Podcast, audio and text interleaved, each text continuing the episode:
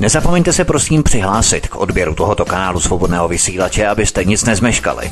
youtube.com lomeno c lomeno radio sv studio tapin radio.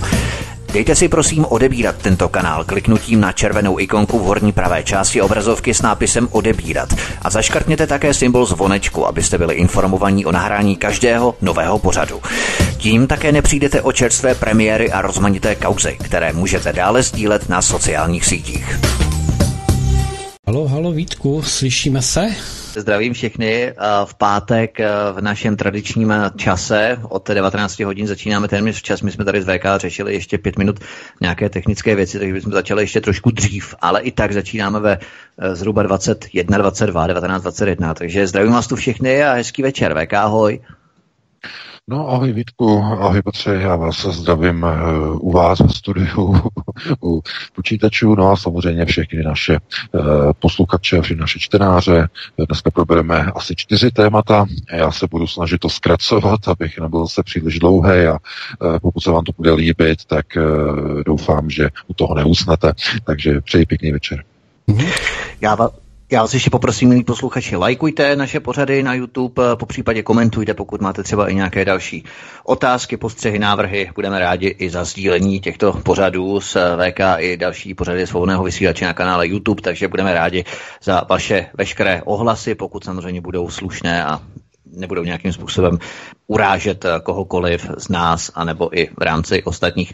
Takže pojďme k prvnímu tématu, které tady máme. Nový český ministr zdravotnictví Roman Primula má obrovský střed zájmů. Provozuje živnost na výrobu zdravotnických prostředků. Provoz živnosti ke dní jmenování ministrem zdravotnictví nepřerušil a podle Lex Babiš je tak podle pravidel Evropské unie ve vztahu neslučitelném s výkonem funkce. Roman Primula si založil v polovině června podnikání na výrobu roušek a respirátorů. Teď je bude jako minister zdravotnictví nařizovat občanům k permanentnímu nošení uvnitř i venku. A proč pro boha Radek Koten z SPD doporučuje přesouvat peníze od neziskovek na testování českých občanů na COVID-19 zdarma? To je doslova vlhký sen distributorů testů, pokud by úhrady za pochybné a mnohdy cinknuté PCR testy platil stát na místo občanů. Výrobci a distributoři testů by tím získali pohádkové stabilní příjmy přímo od státního peněžního pramene. Ovšem situace má vývoj z nečekané strany. Jiří Kobza z SPD se nepřímo zastal ministra zdravotnictví ve střetu zájmů. Na Facebooku se řečnicky zeptal kritiků Romana Primuly, jestli prý za něho mají lepší náhradu. To vytváří jednoznačný dojem, jako by sám Kobza ani o nikom lepším nevěděl. A ministr zdravotnictví nařídil uzavírání hospod již po 22. hodině, protože COVID-19 v pozdní hodiny vyráží do hospod a napadá spoluobčany. Před 22. hodinou je COVID-19 kde si zalezlý a lidé v hospodách mohou zůstat. Třeskutá logika epidemiologa Zavřete druhé stupně základních škol a střední školy, doporučuje ředitelům a ministr vnitra chce žalovat státní ústav pro kontrolu léčiv za kontrolu v České poště kvůli nesterilnímu rozesílání čínského zdravotnického materiálu českým seniorům. Takže nesterilní, takže nesterilní rozesílání roušek mu nevadí, ale jemu vadí to, že si to ústav vůbec, eh, respektive Ústav pro kontrolu léčiv vůbec dovolil kontrolovat, jako v Kocourkově. Když to nejde silou, půjde to ještě větší silou. Ale nejprve si, Petře, pustíme, co prohlásil Andrej Babiš v roce 2017 o Adamu Vojtěchovi a hlavně Romanu Primulovi, protože to je velmi zajímavé a to nás posune v naší debatě kousek dál a dá nám nové souvislosti. Na tomhle rezortu si vylámal zuby kde kdo. Není to přece jenom příliš odvážné dát 30 letého člověka to řídit tenhle těžký jo. rezort? Ale Adam je absolutně čistý. On nemá ze zdravotnictvím nic společného. Ano, na rozdíl, kdybych tam dal náměstka Primulu, ano, tak už teďka všichni řvou a čínská medicína a měl firmu a Němeček ho vyhodil a Ludvík ho vzal. Já vím, já se ptám, ano, u já nás se... doma, když řeknete jméno, Dobře. tak čtyři nadávají, čtyři chválí. Dobře, já se ptám jo? spíše... A se tomu věnoval.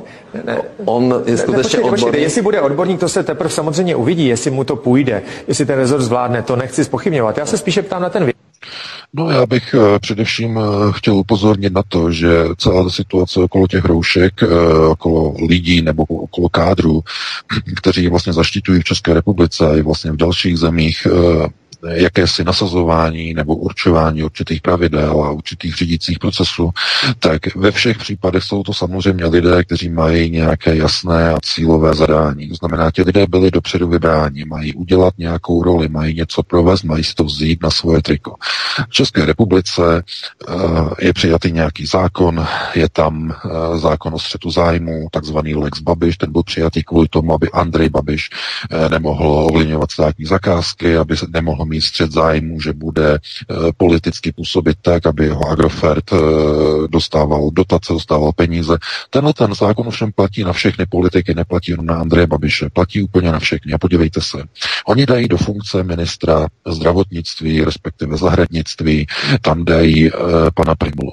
Pan Primula má stále ještě i v této chvíli vlastně aktivní a platný živnostenský list a živnostenské oprávnění eh, na samozřejmě zdravotnické přednášky a na školící činnost a tak dále, ale má tam i výrobu zdravotnického materiálu. To znamená na výrobu roušek, na výrobu respirátorů, na výrobu hygienických prostředků, různých eh, dezinfekcí a tak dále a tak dále.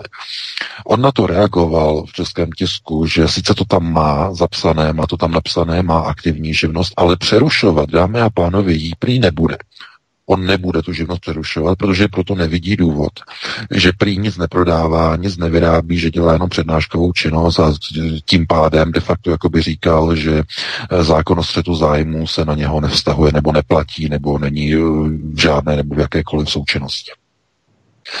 Víte, je asi velkým problémem, když se objeví takovéto jedno velmi zvláštní chucpe než, než jsme začínali vysílat nebo nevysílat, nebo jsme se snažili o vysílání a ne, dnešní vysílání, to prostě to, je tragédie. Ale uh, ještě předtím já jsem se díval na záznam tohleto a viděl jsem prostě výrok Andreje Babiše, jak říkal, nebo respektive promlouval, myslím, že to bylo k, eh, k organizaci Spojených národů. Oni teď vlastně mají eh, to výroční zasedání, jenže nejezdí tam do New Yorku osobně v rámci vlastně eh, výročního zasedání nebo válného schromáždění OSN kvůli koronaviru, takže oni natáčí videa a dálkově to přináší telemostem do zasedacího sálu OSN. Možná jste to viděli, mluvil tam Trump z obrazovky, Vladimir Putin z obrazovky a tady to povídání tam měl i Andrej Babiš. On tam kritizoval a on to potom ještě převedl do jiné role, do jiné pozice a převedl to vlastně i do eh, pozice jako proslovu nebo projevu k českým občanům.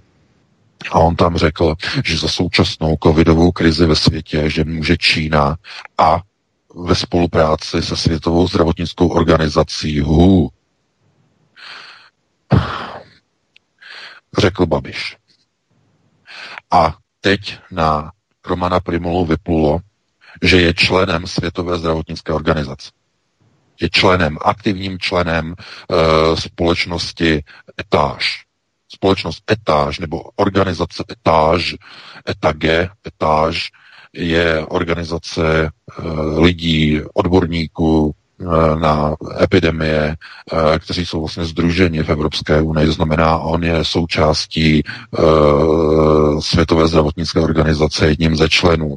To znamená, on spolupracuje de facto se Světovou zdravotnickou organizací, která je hlavním vyníkem vypuknutí téhleté v uvozovkách covidové pandemie, covidového šílenství. My víme, jak to funguje. My víme, že je to celé podvrh, podvod a tak dále, ale o to nejde. Jde o ten narrativ že ministr, premiér nebo ministerský předseda eh, v, v televizním projevu říká, že za současnou pandemii může eh, Světová zdravotnická organizace a přitom před několika dny navrhl na funkci eh, ministra zdravotnictví včera člověka, který je členem Světové zdravotnické organizace Romana Primolo. Největší chucpe, jaké si nemůžete představit, to je prostě, je to děbily, jak prostě říká Pjakin. To je něco neuvěřitelného. Jak můžete jak může premiér kritizovat Světovou zdravotnickou organizaci, to je samozřejmě zase od Trumpa. To má od Trumpa. To je, to je jasný, to je jedna ruka. To znamená, dneska je to moderní. Světová zdravotnická organizace, napojení na Čínu a tak dále. Takže vy v pondělí jmenujete člena Světové zdravotnické organizace za ministra zdravotnictví a v pátek kritizujete Světovou zdravotnickou organizaci, že je vyníkem vypuknutí a nedostatečné přípravy na, proti, proti koronaviru. To je prostě to je něco neuvěřitelného. To si můžete jenom ťukat na čelo a říkat si, je to debíli, možno. No, to slučilo. Já vám řeknu, eh, v politice je možné úplně všechno v dnešní době. Úplně všechno. Čím větší, tím větší E. Chápete? A nechceme být vulgární. Takže v politických procesech, co se ukazuje, to znamená, že máte tam nějakého pikolíka, to znamená, máte tam někoho, komu ulítli včely, který ani se nesnaží nějakým způsobem chytit zpátky do úlu. Ne, prostě vy tam dáte nějakého zpěváka, že jo, superstar, dáte tam Kena. Ten vůbec netuší, on je třeba slušný člověk. Jo, nikdo to proti tomu nic. Slušný člověk, Známe spoustu slušných lidí, eh, kteří eh, přivedli podniky ke katastrofě. Spousta lidí to myslela dobře. Bývalý šéf Nokia, to byl srdečný člověk, to byl strašně dobrý člověk, ale přivedl ke krachu největší mobilní společnost na světě v roce 2010. To jistě víte, společnost Nokia. To byl skvělý člověk, ale úplně nula. Chápete? Takže to je takový příklad toho, že dobří lidé, kteří jsou dobří, tak pokud jsou na řídících místech, tak můžou úplně způsobit katastrofu. Takže eh, pan Vojtěch samozřejmě jako minister zahradnictví, že tak musel zkrátka na sebe vzít eh, narůstající počet lidí, kteří tady jsou oficiálně a pozitivně jako otestováni České republice po půl roce nošení roušek a nenošení roušek a tak dále, tak, takže někdo za to musel nést jako vinu, to znamená hledal se vyník. Eh, takže jenom chci jenom říct, že i v politice v dnešní době když se dostávají do funkcí lidé, kteří de facto tam mají za úkol jenom odvést nějakou práci, ke které normální politik, který takzvaně by byl profesionální, se nechce podepsat, nechce se k tomu připojit, tak tam dají nějakou loutku, dají tam nějakou marionetu. A nejprve tam dali Adama Vojtěcha, ten byl odejít a teď je tam zástupce Světové zdravotnické organizace, to znamená kandidát Číny. Čínský kandidát. China. To, to, to znamená Chinese candidate je ten, který momentálně bude řešit procesy e, takzvaného čínského modelu v českém, e, v českém zdravotnictví. To znamená, tak je to nastaveno. Proč? Z jakého důvodu? No, prosím vás, e, má velice blízko a je to naprosto zjevné, eh, samozřejmě eh, Roman Primula k Pražskému hradu, protože v minulosti kandidoval za SPOZ, to znamená, ta čínská stopa je tam naprosto jasná. Proto byl jmenován do funkce, to znamená, to je zásluha Pražského hradu. Pražský hrad rozhodl, bude tam místo Vojtěcha, bude tam Roman Primula a Andrej Babiš tomu jako nevedl žádný rozpor, de facto na to takzvaně kývl, ale je neuvěřitelné chucpe, když on ho jmenuje v pondělí ministrem zdravotnictví Romana Primulu a v pátek kritizuje kritizuje organizaci, jejíž je Roman Primula členem. To je něco neuvěřitelného. Chápete? To jsou souvislosti. A pokud uh, se to někomu nelíbí a ruší naše vysílání a přerušuje nás a uh, snaží se, to znamená nabourávat naše pořady, to je úplně jedno. Chápete?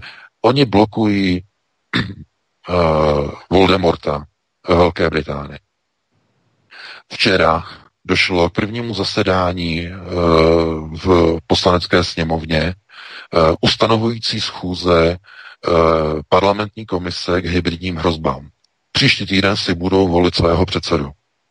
A chtějí, takzvaně se aktivizovat proti alternativním serverům, chtějí se aktivizovat proti alternativě a oni možná už začínají. To znamená, ruší nám vysílání. Jsou to možná jedny z posledních pořadů, které vysíláme. Možná, že nás úplně prostě vypnou, že prostě už nebudeme, že příště to bude tak, že se ne, ne, nepřipojíme vůbec a budou obrovský problémy. E, takže nemyslete si, že prostě je to nějaké prostě povídání o říkání, že někdo prostě e, takzvaně si nechá rozbíjet své plány globalistické, které mají. Mají v Evropě, mají v zemi nad Mahrálem, to znamená, když to překročí nějakou mezi, tak začnou takzvaně škodit začnou vypínat servery. My se k tomu dneska dostaneme, k tomu zásadnímu videu eh, eh, toho amerického eh, v podstatě publicisty Dela Bigtree, který vlastně natočil to video se svým synem, to znamená měření vydechovaného oxidu uhličitého do té roušky, k tomu se dostaneme. Úplně ho vymazali z YouTube, úplně celý jeho kanál, měl tam několik tisíc videí, úplně ho smazali, vyhnali ho, zrušili ho. A když dneska někdo to chce sdílet, tak mu ruší Facebooky, ruší mu Twittery, protože se stal nepohodlným jako Voldemort ve Velké Británii. Úplně stejně. Úplně stejným způsobem jako Tommy se stal eh, prostě nepohodlným. Takže eh, víte, v České republice by to nemuselo být. Nemusela by tam být ta komise proti hybridním hrozbám. Ono by to neprošlo. Protože komunisté KSČM byla proti ustanovení nebo řekněme schválení vzniku komise proti hybridním hrozbám před několika měsíci. SPD jednomyslně proto hlasovala spolu s demoblokem. To je jejich práce. To je jejich. Všechny tyhle ty výpadky a tak dále. Chápete? To je jejich. Takže uh, myslíte si, že dneska někdo stojí opravdu? Pravdivé informace nikdo nestojí. Umlčí ho. To znamená, vypnou ho, smažou ho, ruší mu vysílání. Úplně jednoduše. Myslíte si, že žijete někde v nějaké demokratické zemi? Pro boha. Nebuďte naivní. To je země nosatých. Rozhodují oni, řídí oni, určují pravidla hry oni. To znamená, kdykoliv někde určíte nějaká pravidla, eh, že si myslíte, eh, budeme se řídit těmito pravidly, to znamená, budeme eh, mít takové procesy nebo budeme pouštět takové informace, vlastně, které lidem otevírají oči. V nějakou chvíli to budete dělat a v nějaké chvíli oni řeknou dost, nechceme, už, už to stačilo. To znamená, začnou takzvaně škodit. Víte, a nedošlo by k tomu, nedošlo by k, to, k těm procesům, kdyby tam byli kádři.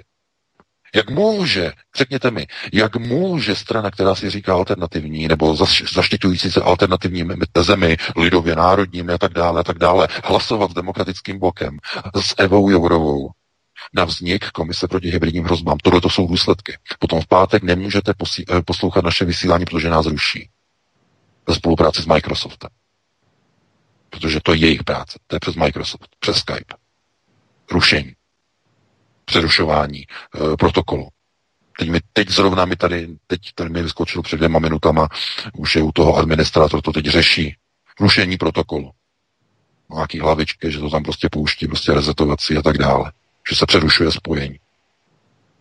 Takže příště se budeme muset připojovat nějak jinak. Všechno a jde to z oficiálních zdrojů ze serveru Microsoftu, ze Skypeu. Originované ukončování terminování hovoru. Teď mi to tady píše že to není rušení, je to ukončované od společnosti Skype. Naše vysílání dnešní. To budeme řešit. Takže je to tady, dámy a pánové. Takhle funguje demokracie v roce 2020. Nosaté právo. Na turlich. No. A e, strana, politická strana, která by se měla starat o to, aby národní teze byly upřednostňovány, tak taková strana zvedne ruku jednomyslně pro vznik Komise proti hybridním hrozbám. Vy se potom divíte. Vy se divíte, že nemůžete sdílet zajímavá videa, zajímavé články na Facebooku, na Twitteru, že vám to mažou že vám, nedo, že vám Centrum CZ a další bakalově e-mailové servery, že vám nedoručují poštu, že ji zahalzují, se divíte. No proč? Oni to můžou dělat. Vždyť mají politickou podporu. Oni si zvolí, oni si určí eh, tři roky se Jakub Janda z evropských hodnot snažil ve spolupráci s paní Langšádlovou a s Evou Jourovou, jako s eurokomisařskou, uh, ustanovit tuto komisi proti hybridním hrozbám v parlamentu České republiky. Tři roky to nešlo, protože proto nebyla politická podpora. Ta podpora se našla až teprve před dvěma měsíci, když uh, pro ten návrh uh, spolu s demoblokem hlasovala SPD. KSČM ne, hlasovala proti. Takže to je chucpe. A proti tomu nemůžete bojovat. To znamená, to už je zrada vevnitř. Zrada mezi vlastenci samozřejmě. Nikdy to nebude zapomenuto do té straně. Všechno i to bude spočítáno. Ale samozřejmě to tomu dojdou, to jsou samozřejmě ty politické procesy, které mají svůj vývoj, ta strana se bude ještě nějakým způsobem vyvíjet, bude se restrukturalizovat, postupně bude opouštět i ty poslední politické teze, eh, které zaštiťuje a nakonec eh, se z ní stane samozřejmě ČSSD, to znamená eh, obdoba, obdoba ČSSD, to znamená, to budou ty politické procesy, které budou v důsledku, v důsledku potom toho, že jsou tam i různé ekonomické zájmy a tak dále, tak dále mezi, řekněme, těmi hlavními představiteli té strany, tam nahoře,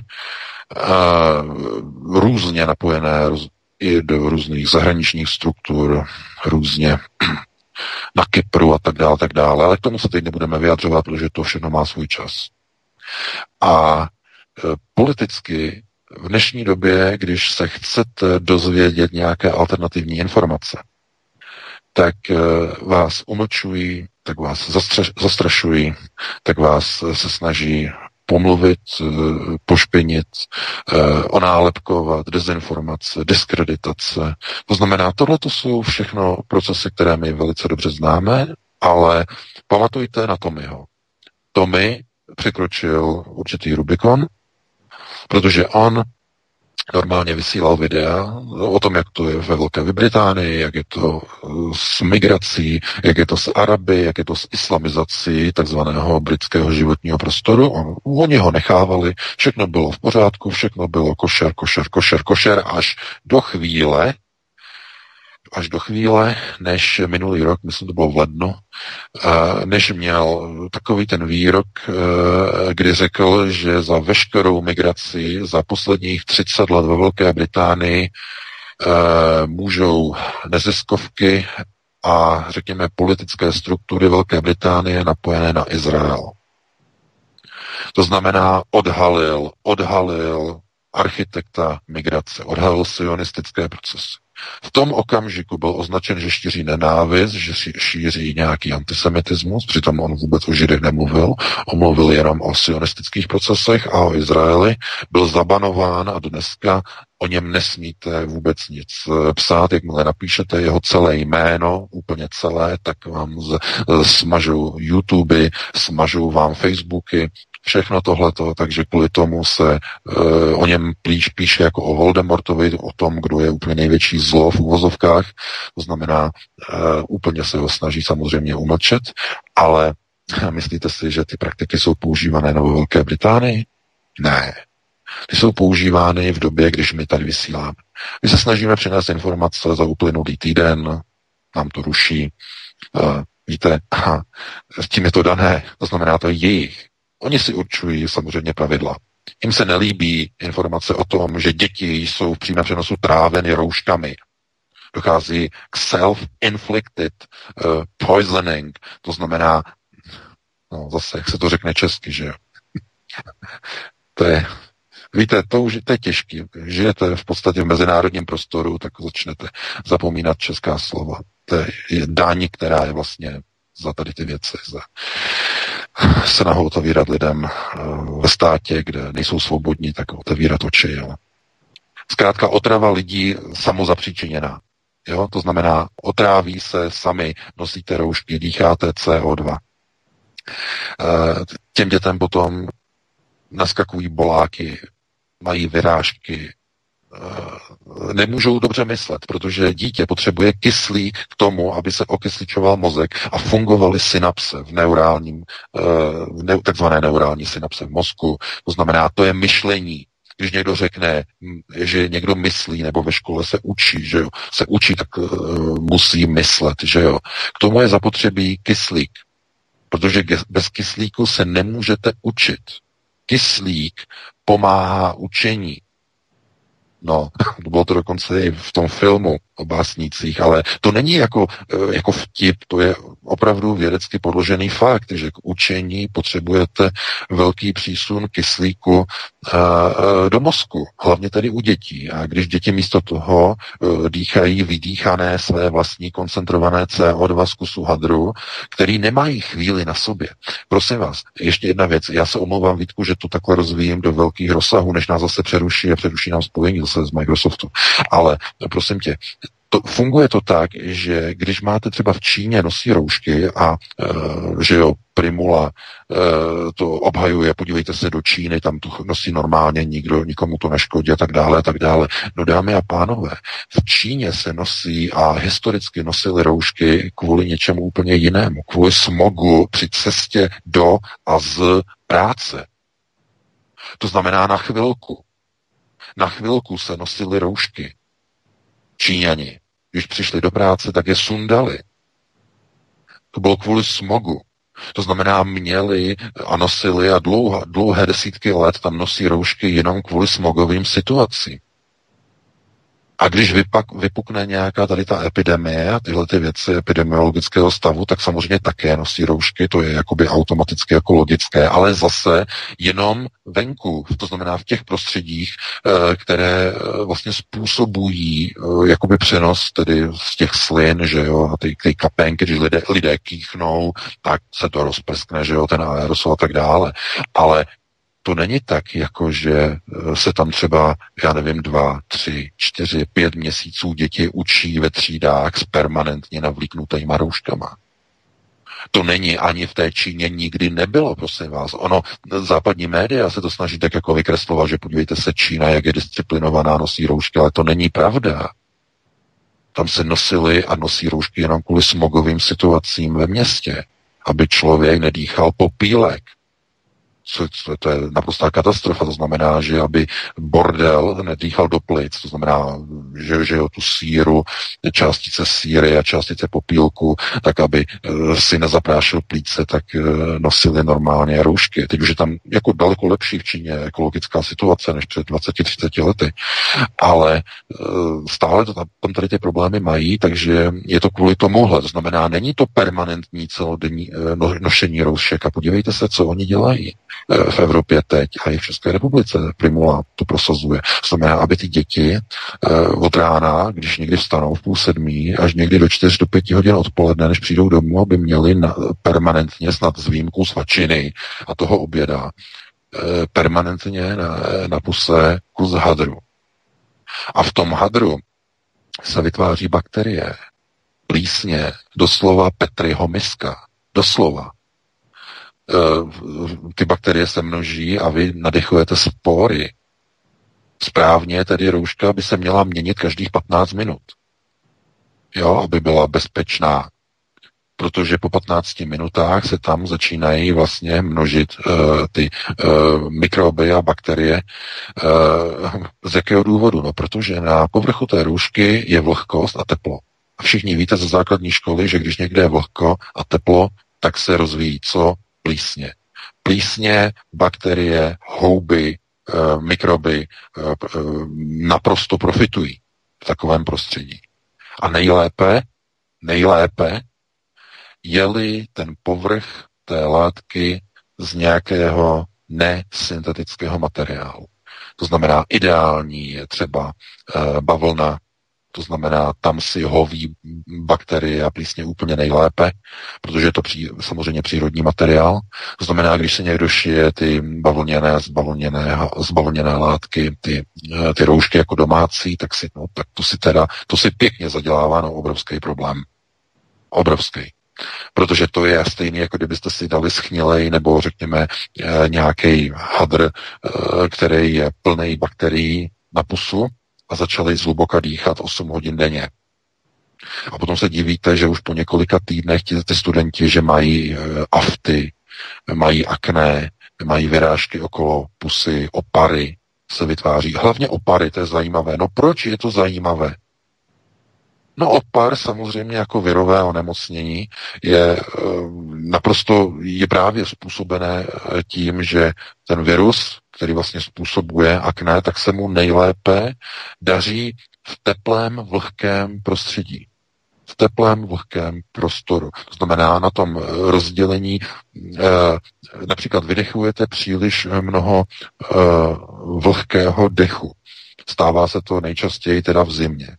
Ten teplotní rozdíl je značný, to znamená teplý vzduch, který je teplý a vlhký, to znamená vydechujete CO2, eh, tak se dostává do kontaktu okolo rtů a vytváří eh, bariéru, kde vlastně vzniká ono rozhraní, eh, kde se nejlépe daří právě tady těm, tady těm potvorám. To znamená, vy když si zakryjete ta ústa tím hadrem, tak vlastně uměle vytvoříte z celé své tváře uh, ideální prostor pro růst plísní a všech možných mikrobů a bakterií. Jako kdybyste si na puse otevřeli svoji vlastní soukromou zahrádku na plísně a bakterie.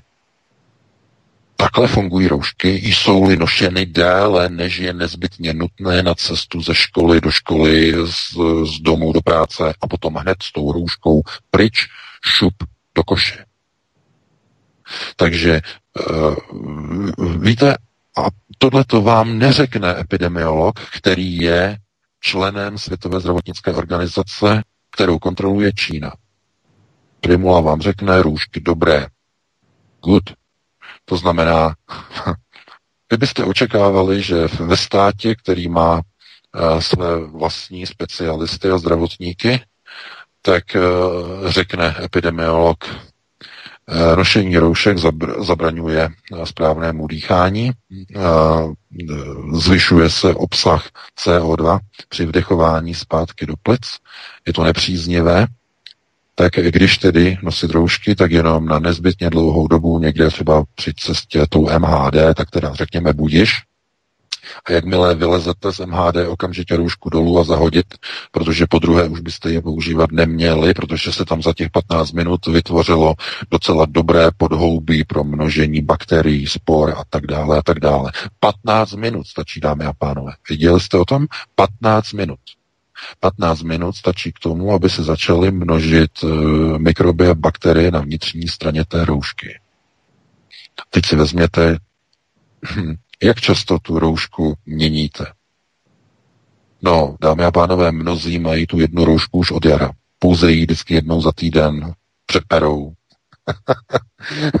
to je jako byl ten, byl ten pořad teď před několika dny, a, tak se tam ptali těch lidí, jak teda ty roušky, jestli si berou ty jednorázové a když si berou jednorázové, tak jestli teda, jak často si je mění, anebo mají jenom domácí roušku, ušitou nebo nějakou koupenou, tu bavlněnou, a, jestli, jak často si ji třeba vyperou a takhle. A průměr, průměr je 14 dní, dámy a pánové. 14 dní je průměr u těch vícerázových, nebo ne vícerázových, ale uh, u těch, které se používají, prostě, že se přeperou. Nejsou to ty papírové, ty papírové jsou ne do použití a pryč, ale ty normální, textilní, tak po 14 dnech je přeperou. Protože jsou čisté. Jo, někdo, lidé to posuzují podle toho, jestli to je čistý. No, z pusy nic, eh, pokud teda nemáte, nejte nějaký kečupy a tak dále a neutřete si pusu, eh, tak na té roušce zevnitř neuvidíte ani po třech týdnech eh, nějaké znečištění. Tam není důvod, co znamená, ti lidé si myslí, je to čisté, je to, je to sterilní, a samozřejmě to je nesmysl. Takže se potom divíte, že najednou někdo nosí prostě roušky a oni potom jdou dělat testy a ty testy ukazují, že tady ten má moribundus, tamhle ten má moribundus a e, prostě obrovský nárůst lidí, kteří e, prostě jsou jako pozitivně testovaní. To je samozřejmě ta nová dávka, ta nová dávka těch testů, která byla koupena v létě, která vlastně byla dodána z Číny, to jsou ty čínské testy, ty nové, a jak se zdá, ty už eh, testují a identifikují pozitivně na koronavirus mnohem více lidí než ta dávka nebo dodávka, která byla v březnu tohoto roku z Číny. Tak ta červencová dodávka, jak je vidět, eh, je asi to je lepší oddíl, pravděpodobně, protože eh, více vzorků otestuje jako pozitivních. A co je důležité, eh, několikrát jsme o tom samozřejmě hovořili. Eh, pozitivně otestovaný člověk není nemocný. To není rovnítko. Nikdo mezi to nesmí dávat rovnítko. Pozitivně otestovaný člověk zkrátka jenom má v sobě jeden z několika miliard virů, který tam má, aby si někdo nemyslel, že lidské tělo nebo lidský organismus, eh, že je bez viru. Naopak, viry nám pomáhají přežít. Máme miliardy virů v těle a každý z těch jednotlivých z těch virů je naprosto nezastupitelný a to z toho důvodu, že nás buď tedy e, před něčím hrání, anebo naopak útočí na něco špatného, co máme v těle a co bychom jinak bez těch virů a bez těch, e, řekněme, e, breberek e, sami s tím nedokázali bojovat. To znamená, lidský organismus je vybalancované zařízení, biologického charakteru, samozřejmě, které je dokonale tedy architektonicky navržené architekty, ale eh, víte, víte z jakého důvodu? Protože pokud by člověk byl vyrobený, teď zase odbíháme někam jinam, jenom velice krátce, kdyby člověk byl z kovu vyrobený jako kyborg, uh, tam to je problém protože musel by být nerez, musel by být celý kompletně nerezový, ale problém s mechanickými díly jsou pohyblivé části. Já vím, že mnoho z vás nejsou technologové, ale já jako technolog se na to dívám z pohledu třeba uh, kloubových spojů. Uh, máte jakýkoliv stroj, a který se pohybuje, to znamená, jsou tam třeba dvě ramena, tak tam máte tedy nějaký kloub, uh, tam je nějaká osa a teď vy v podstatě máte zajistit, že ten kloub bude schopný po dobu své desetileté životnosti se posunout nebo ohnout v tom kloubu Eh, po dobu deseti let aspoň 100 milionkrát, aniž by došlo k poškození onoho čepu. A pokud těch pohybů je více, potřebujete tam ložiska, kluzná ložiska.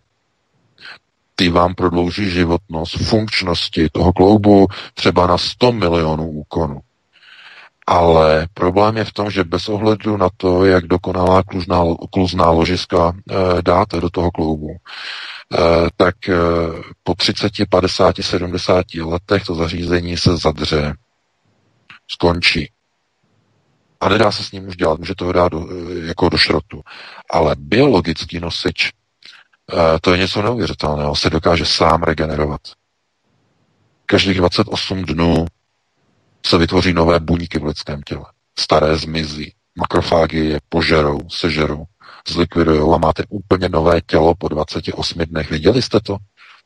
Samozřejmě, že biologové to vědí, ale laická veřejnost neví, že každý člověk je vždycky po 28 dnech úplně novým člověkem. S výjimkou tedy některých orgánů, pozor, například oči. Oči se neobnovují. Ještě bychom našli některé další orgány, ale to znamená, nemají tady tu schopnost obnovy, obnovy buněk. E, proto lidské tělo je naprosto dokonalé, jako stroj, jako nosič. Není příliš odolné proti agresivním vlivům, chemickým vlivům, radiaci, ale jinak jeho, řekněme, přenos informací z DNA jednoho člověka do nově narozeného člověka, to znamená generační předávání informace, je naprosto nezničitelný archiv. Proto, pokud jste četli ty moje knihy, to znamená eh, ta linie rodová databáze Amshela Charidim, která vlastně obsahuje veškeré komplexní kompendium e, Nefilem, nebyla zapsána do nějakých kamenných žulových destiček, ani do zlatých destiček, ani do žádných jiných, ale byla uložena do DNA kompendium Nefilem. Proto Amšela Charedim, to znamená linie vyvolených, to znamená přímých potomků architektů, je dává potom moc tedy onomu vyvolenému národu nad všemi vědomostmi, které potom čerpají z tohoto kompendia, dekódují a tak dále a tak dále. Na samozřejmě okultní úrovni, protože to není tak, jako že si říznete do prstu, dáte pod mikroskop a vyčtete nějaké informace uh, uložené uh, architekty. To v žádném případě to funguje trochu jinak. Lidé, kteří mají tento přístup, tak dokážou číst potom z těch takzvaných záznamů, které potom nejsou jako takzvané akaša záznamy, akašické záznamy. Ale to bychom docházeli eh, nebo procházeli úplně do jiného tématu. Eh, aby jsme stihli ještě další téma, protože je toho víc, tak já tady to bych ukončil a pustili bychom se do dalšího tématu Vítku. Nezapomeňte se prosím přihlásit k odběru tohoto kanálu Svobodného vysílače, abyste nic nezmeškali.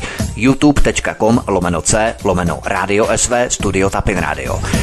Dejte si prosím odebírat tento kanál kliknutím na červenou ikonku v horní pravé části obrazovky s nápisem odebírat a zaškrtněte také symbol zvonečku, abyste byli informovaní o nahrání každého nového pořadu. Tím také nepřijdete o čerstvé premiéry a rozmanité kauzy, které můžete dále sdílet na sociálních sítích. Děsivé fotografie dokazují, že nad Evropou mělo znovu začít masivní práškování chemtrails v rámci atmosférického geoengineeringu Dark Sky s cílem globálního zatmívání planety. Geostacionární družice odhaluje, že letadla znovu práškují pravidelné šachovnicové vzorce nad Polskem, nad Jadranem a celým Balkánem. To nejsou žádné letecké spoje ani čartrové lety. To je cílené a úmyslné zatemňování oblohy s cílem snížit intenzitu slunečního záření dopadajícího na povrch planety. Dopravní letadla pod záminkou COVID-19 musela přestat vozit lidi, aby bylo dost strojů na nebi na zrychlené zatemňování planety, protože někomu asi dochází čas. To mě ale VK vysvětli, od března do srpna se nepráškovalo, to znamená pět, řekněme, pět nebo dejme tomu šest měsíců, půl roku byla čistá obloha, počasí se vrátilo k normálu, měli jsme vydatné deště, vydatné srážky že a tak dále, rovnoměrně přes celé léto, žádné dramatické nárůsty, teplot jsme nezaznamenali, žádné zvýšení slunečního záření dopadajícího na planetu. Jo? Tak proč se ta obloha zatemňuje, když bez toho geoengineeringu v rámci toho půl roku, kdy byla prázdná obloha, bylo všechno normálnější než s tím geoengineeringem? To přece nedává logiku. Proč to dělají? Přece bez chemtrails, bez geoengineeringu by se mnohonásobně zvýšila intenzita slunečního záření na planetu, což ale neproběhlo. Ano, ano, přesně tak. To je, je to vlastně ten zásadní, nebo ta zásadní záhada, eh, která vlastně eh, hledá svoji správnou odpověď. To přerušení eh, těch letů za normálních okolností eh, by se bralo tedy do souvislosti s koronavirovou krizí. To znamená leta, méně lidí, eh, lidé mají ty jednotlivé karantény, to znamená nenaplňují letadla a tím vlastně eh, končí letecká předprava. To je takové to oficiální vysvětlení, že přesně k tomu to došlo. Jenže, dámy a pánové, když vlastně sledujete, co se opravdu děje s letadly a jdete třeba na Flight Radar 24, tak tam vidíte takovou zvláštní věc. Letadla tam skutečně neletají. Letají tam jenom některé soukromé čartrové, jsou takzvané soukromé čartry, to znamená od někud někam, je to nasmlouvané a tak dále a potom to končí. Nejsou to pravidelné linery nebo takzvané linky. E, to tam prostě nelétá. Jenže, když se podíváte pozorně na oblohu, Eh, minimálně tedy od, řekněme, poloviny srpna, minimálně tady ve Frankfurtu začala znovu tak jako aktivně létat letadla eh, koncem srpna, počátkem září, tak eh, se ukazuje, že letadla vzlétají a já to pozoruji. Letadla vzlétají, někam letí, je vidět na obloze spousta velkých dopravních letadel, ale když jdete na Flight Radar 24, tak tam prostě ta letadla nejsou.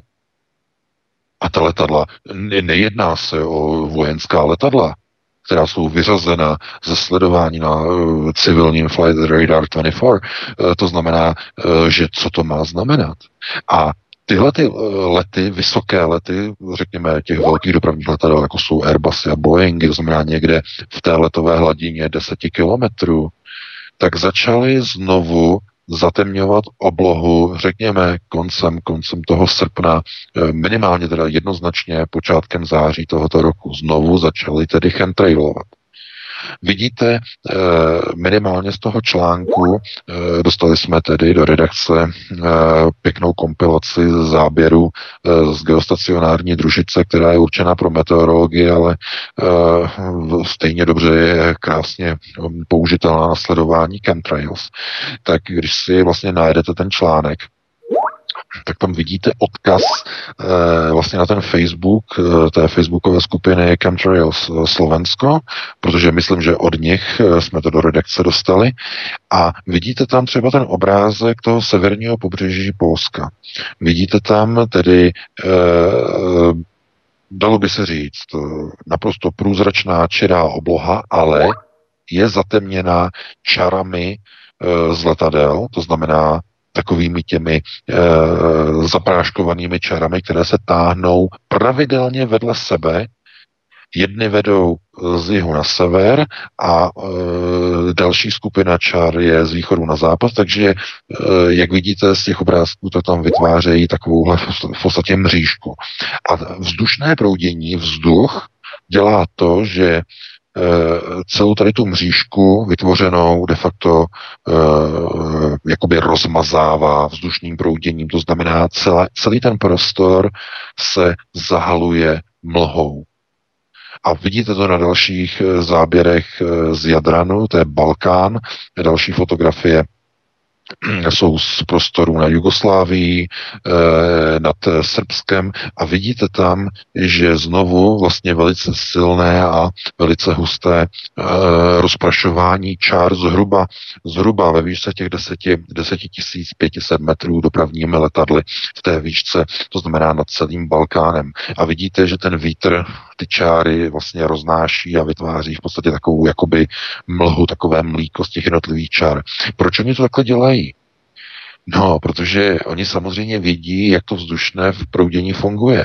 Když chcete zabarvit celou oblohu jako mlíko, tak nemusíte pokládat, takzvaně kobercovat uh, ty, já nevím, ty, ty chemtraily nebo ty stopy za tím letadlem těsně vedle sebe. Vůbec ne. Vy je položíte s rozestupem třeba 10 kilometrů od sebe nebo 20 kilometrů a ten vítr Eh, se o to už postará, že je jakoby vodovky rozetře po celém papíru. Ani možná, že vodovky, vodovky není správný příměr, ale e, normální malířské barvy, e, to znamená, dáte si kopeček barvy a tím štětcem tu barvu jenom rozmažete po celém papíru a ten jeden kopeček vám na to stačí. Jediné, co k tomu potřebujete, je právě ten, ten štětec. To znamená, můžete si představit, že ten vzduch je ten štětec, který je vlastně eh, ten položený koberec, nebo to není koberec do mřížka, eh, vlastně rozmazává a roztírá po celé obloze, aby celá byla zakrytá. Ty fotografie jsou naprosto unikátní. Takhle přesně oni to dělají. Proč to začali dělat koncem srpna, začátkem září? Proč půl roku byl takzvaně klid? Uh, takhle, kdy byl klid? Kdy začal takzvaně klid? No, v polovině března. V polovině března byla zastavena veškerá letecká přeprava. Některé státy zastavovaly už koncem února, ale v polovině března bylo jako zastaveno. To znamená, eh, máte vlastně, eh, řekněme, jako bychom brali jako tedy duben, květen, červen, červené, srpen, no tak řekněme necelý srpen, tak pět měsíců, když to zaokrouhlíme, eh, takzvaně nic nebylo. Jakou to má spojitost? Co vzniklo koncem srpna a září, že se začalo takzvaně znovu práškovat? Co jiného, takzvaně v korelaci, vzniklo? No, vy už to víte samozřejmě. Ano, právě koncem srpna, začátkem září vypukla druhá koronavirová vlna v celé Evropě společný jmenovatel. A teď, co nám to říká? Co nám to napovídá? Proč se začalo znovu práškovat v době při zahájení druhé vlny? To znamená, dokud se nepráškovalo, tak co se dělo? Co se dělo v celé Evropě? No, počty takzvaně pozitivních lidí klesaly. Klesalo to v České republice, klesalo to tady v Německu, všude to klesalo, klesalo, klesalo, klesalo, klesalo, klesalo, klesalo až až do zhruba konce srpna, kdy se začalo znovu práškovat a kdy koncem srpna i v České republice tedy jmenovitě, jako země, která má největší tedy hustotu letecké přepravy, i když tedy před koronavirovou krizí, tak v té době, v té chvíli, koncem srpna, vypukla druhá vlna koronavirové epidemie. Ve chvíli, kdy se začalo znovu práškovat. A já tady nechci rozebírat nějaké spekulativní uh, konotace. Vy si to sami rozeberete sami. Úplně dokážete si představit, kam vlastně tyhle ty úvahy vedou. Tohle to není samovolné. Já teď řeknu svůj názor, který je čistě spekulativní, spekulativního charakteru, ale řeknu, jestli se mýlim, řekněte sami, jestli se mýlim. Koronavirová krize, tak jak byla nastartována, evidentně z laboratoře, nesplnila svůj účel. Nedokázala nakazit dostatečně, nebo pozitivně znovu, ne, nemluvme o té nákaze, o pozitivitě mluvme, nedokázala zapříčinit, že dostatek lidí bude označený za pozitivní v, tom, v té jarní epizodě. Něco se stalo, prostě se to nepovedlo. Všude to začalo klesat, testy začaly klesat. To znamená, že ten virus, který je někde ve vzduchu, v atmosféře a je tam třeba už dlouho, nebo se mu musí nějak pomoct, to je úplně jedno, tak zkrátka neodvedl tu svoji práci, kterou měl odvést. Proto už Bill Gates už na jaře říkal, my věříme, že bude druhá vlna. Pamatujete si, jak on varoval před druhou vlnou? On říkal, pozor, druhá vlna, ta bude, ta bude velká. Pořád opakoval druhá vlna. Pamatujete si, to bylo začátkem dubna měl to vystoupení, to znamená, bude druhá vlna, druhá vlna na podzim, všichni se připravte, druhá vlna. Ano, oni už to věděli. Oni už to věděli, už to měli naplánované. Ta první vlna nesplnila svůj účel. Proto i v České republice se všechno zrušilo, eh, všechny, všechna opatření, protože už se to, nedalo se to udržet. Chápete? Když máte pár pozitivních lidí za den nebo skoro žádné, nemůžete lidi zavírat doma. Nemáte už totiž takzvanou, eh, oni tomu říkají metacauses, nebo eh, prostě ten příklad nebo případ toho, abyste mohli po lidech něco chtít, abyste je mohli na něčem omezovat. To znamená, ta záminka covidová přestala existovat. Proto bylo třeba udělat co? Aby se ta covidová vlna, to znamená pozitivní testování, aby se znovu vrátilo do laboratoří. Aby laboratoře začaly pro změnu hlásit, máme obrovský nárůst pozitivně testovaných lidí. My vezmeme lidi tady na Ostravsku, my vezmeme lidi tady na Karvinsku a hle, podívejte se, najednou tady máme výstřel, máme tady 100, 200, 300, to bylo koncem toho srpna, 200, 300 pozitivních, co se stalo, co, to, je, to je centrum té epidemie, to je ohnisko, nákaza, eh, všichni eh, jsou v alarmu, najednou se to začalo objevovat v celé České republice, no ale co se začalo objevovat v celé České republice nad celou Českou republikou? Už v srpnu? A nad celou Evropou už v srpnu. No nové práškování. A já říkám to vysokoúrovňové práško, práškování. Nemluvíme o těch malých letadlech, o kterých jsme psali e, na jaře tohoto roku, to znamená, ta malá letadla, která letala ve výšce nějakých 500-700 metrů, kilometr e, a takzvaně pokládala koberec tady nad rybníkem, e, tady nad nějakým lesem a tak dále, tak dále. Tam to bylo z jiného důvodu. My jsme o tom měli článek, to znamená, to bylo z největší pravděpodobností nasypávání nějakých materiálů, takzvaných stoupavých vzdušných proudů na předělu chladného a teplého e, koridoru, e, který se vlastně vytváří většinou při přechodu z rovné plochy v nížině do kopců tam vznikají takzvané stoupové proudy. Nejlépe to vidíte v Padovské nížině, v nížině pádu v severní eh, Itálii. Když se podíváte na mapu, tak vám to logicky dojde. Eh, celá nížina pádu je rovina a eh, když jedete zhruba 50 km na sever, tak narazíte na obrovské vrcholy stoupání, to jsou samozřejmě Alpy. A tam vznikají v podstatě ty stoupavé větry, cokoliv do nich nebo cokoliv rozsypete nad Padovskou nížinou, z, z nízko, zdůrazňuji, z nízko letících letadel, protože z těch vysokoletících by to nemělo význam. Z jakého důvodu, to snad je jasné. Protože tam ten proud vzdušný není, neexistuje v 10 kilometrech. Ten se pohybuje ve, výšce zhruba do 4 kilometrů. To znamená, e, z těch malých letadel, vy když tam něco rozsypete, tak se to dostane vysoko do 10, 12, 15 kilometrů a kontinentální vzdušné proudy to přenesou na tisíce kilometrů daleko. Tohle to probíhalo e, na jaře a také ještě začátkem léta. Ale to skončilo, nebo ono to pokračuje i nadále, ale e, ne tak intenzivně, ale místo toho se vrátili letadla, dopravní civilní letadla, která nevozí lidi, dámy a pánové. Nevozí lidi.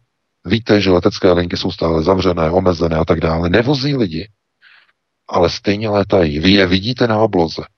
Vy vidíte ty čáry v deseti kilometrech.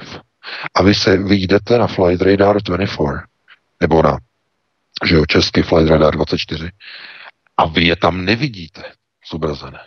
A nejde o vojenská letadla, jsou to civilní letadla, která mají, která musí mít zapnuté transpondéry. To znamená, měly by tam být vidět, nejsou tam vidět. Ta letadla létají, létají vlastně už od poloviny toho srpna a e, co tam dělají ta letadla? když nevozí uh, pas, pasažéry? Co tam dělají? No, odpověď na to vám dávají ty snímky z té, z té geostacionární družice eh, z toho článku na Aeronetu. Tam se na to podívejte. Přesně tohle to dělají. Pokládají mříž nad jednotlivými úseky Evropy a Balkánu. Podívejte se na to, jak to vypadá. Tohle to je přesně to, co ta letadla dělají od zhruba poloviny srpna. A jakou to má koincidenci, s čím to má souvislost? No přece se začátkem náběhové fáze druhé vlny covidu v Evropě. Společný jmenovatel. To je teď děsivé zjištění. A potom se nemůžete divit, že nám ruší vysílání. Nemůžete se divit, že uh, oni věděli, podle mého názoru, oni věděli, o čem tady budeme tento týden mluvit. Je to moje dohad, spekulace. Já jsem právě teď dostal e-mail od jednoho našeho čtenáře, který nám napsal, že to není jenom problém Microsoftu, že to je problém, který se během našeho vysílání objevil i u něho, napsal, že já teď nebudu citovat, jenom za hlavy řeknu, že on má vlastně připojení od O2, od české společnosti Outu, eh, datové připojení, bezdrátové, mobilní, celulární, eh, napsal, že tam má nějaký limit asi 100 GB dat, takže sledoval eh, naše vysílání, poslouchal vysílání svobodného vysílače a když Vítku si začal hovořit, mluvit, já jsem vypadnul, když si začal hovořit, mluvit, tak jemu přestal fungovat celý web svobodného vysílače. Samozřejmě spadnul přenos, spadnul stream mu, jemu, jemu tedy e, na outu, mu spadl, nemohl poslouchat a e, myslel si teda, že je to nějaký výpadek nebo něco takového, ale napadlo ho, že zkusí jiné datové připojení a připojil se přes Wi-Fi síť, místní Wi-Fi síť. A když se připojil přes místního poskytovatele, tak najednou to fungovalo jako z praku. Najednou se znovu připojil, najednou znovu mohl slyšet vysílání svobodného vysílače znovu se dostal na stránky svobodného vysílače bez problému. Co to znamená? No, znovu, však jsem o tom hovořil. Je to, je to právě důsledek eh, toho, toho aktivismu politického na umlčování nepohodlné alternativy. Zcela jednoznačně. A já musím znovu, já to velice nerad dělám, ale znovu musím říct, že eh, to, co se odehrálo před těmi dvěma měsíci, když se hlasovalo o vzniku komise parlamentní v České republice proti hybridním hrozbám a zvedla ruku pro to i SPD, tohle je důsledek. To je pouze ochutnávka toho, jak to bude fungovat v příštích týdnech a měsících na umlčování alternativy, nepohodlné alternativy, zdůrazňuji. Tohle to znovu se ukazuje, že když oni ví, o čem budeme v pátek hovořit, to znamená, budeme hovořit možná o Romanu Primulovi, budeme možná hovořit o chemtrails, tak to může být naprosto kdokoliv, kdo bude mít zájem o tom, aby se o tom nehovořilo, abychom o tom ne- nemohli mluvit, aby lidé e, takzvaně nemohli si vyslechnout nějaké názory, protože někomu by to takzvaně nepřišlo vhod, to znamená, nelíbilo by se to.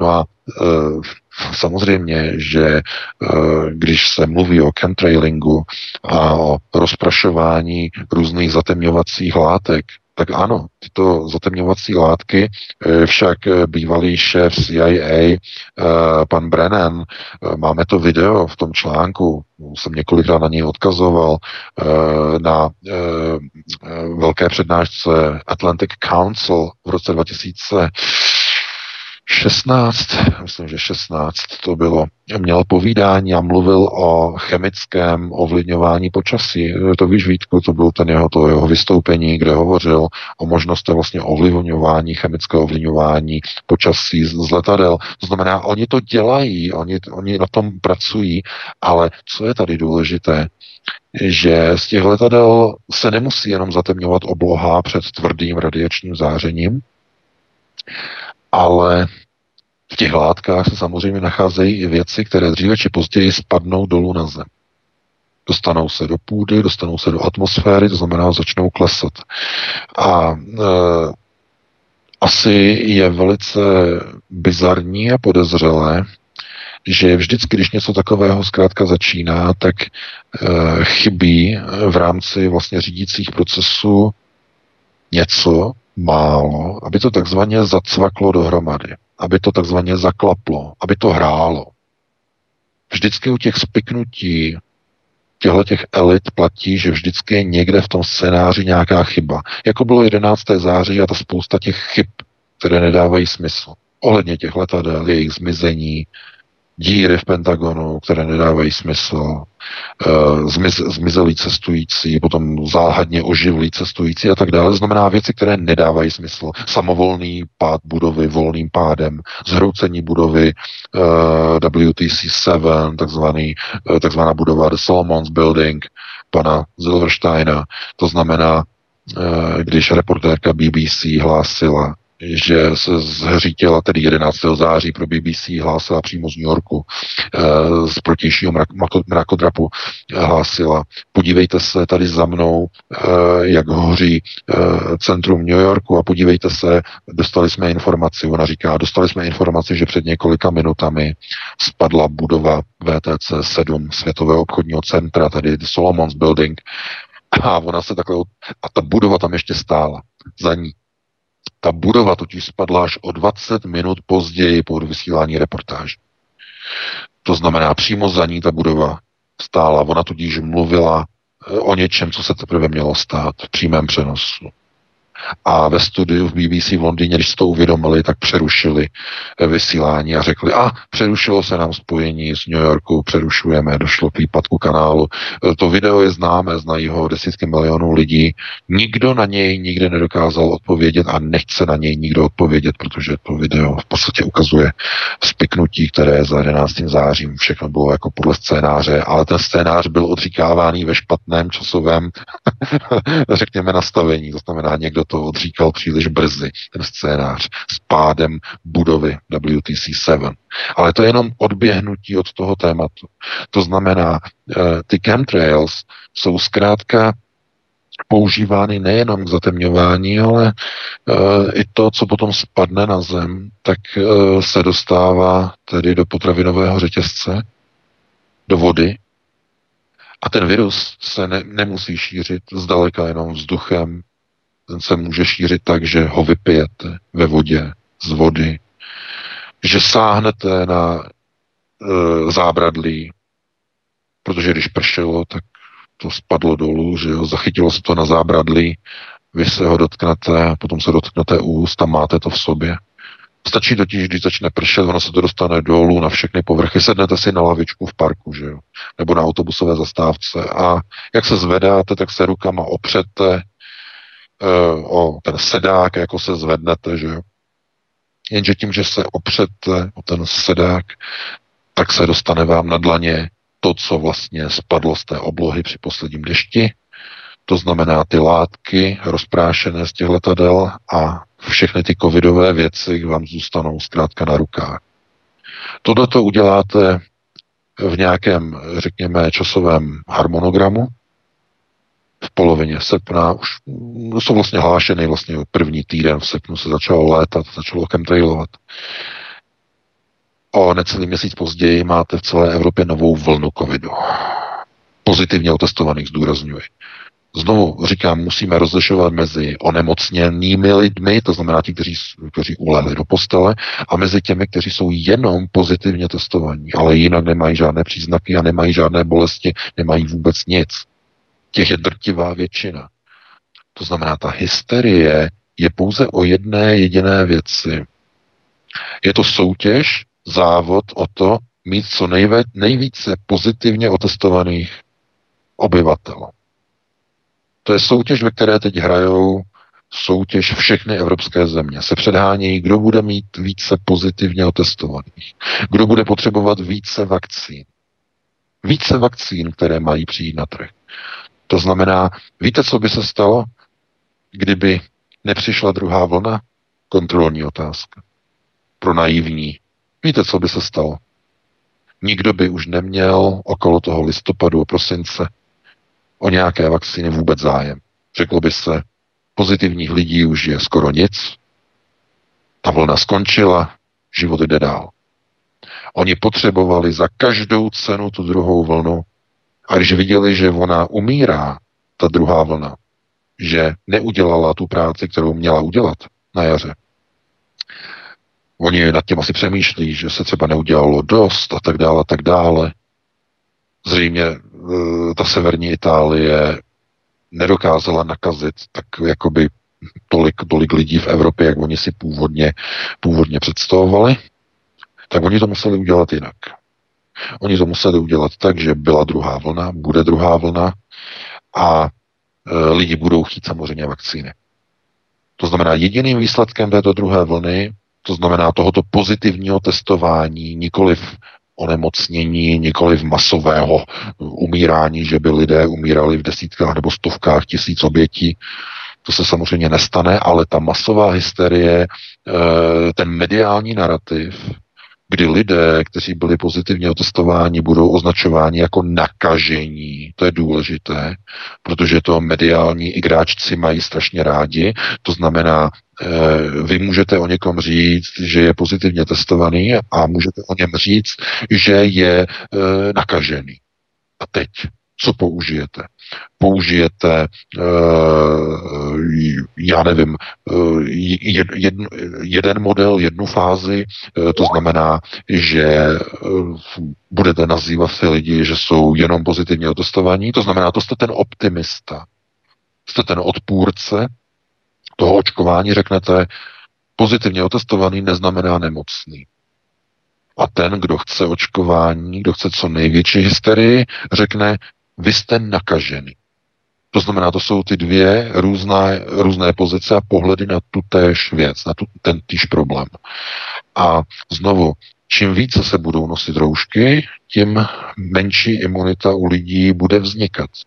To je naprosto logické, protože člověk, dámy a pánové, potřebuje viry, bakterie a mikroby ke svému přežití na této planetě. Tak tomu vždycky bylo lidské tělo jinak eh, by nedokázalo přežít. To znamená, ten imunitní systém, který máme v těle, dělá jednu jednoduchou věc. Eh, eh, když se dostane virus do těla, tak tělo se začne, si začne ten virus prohlížet.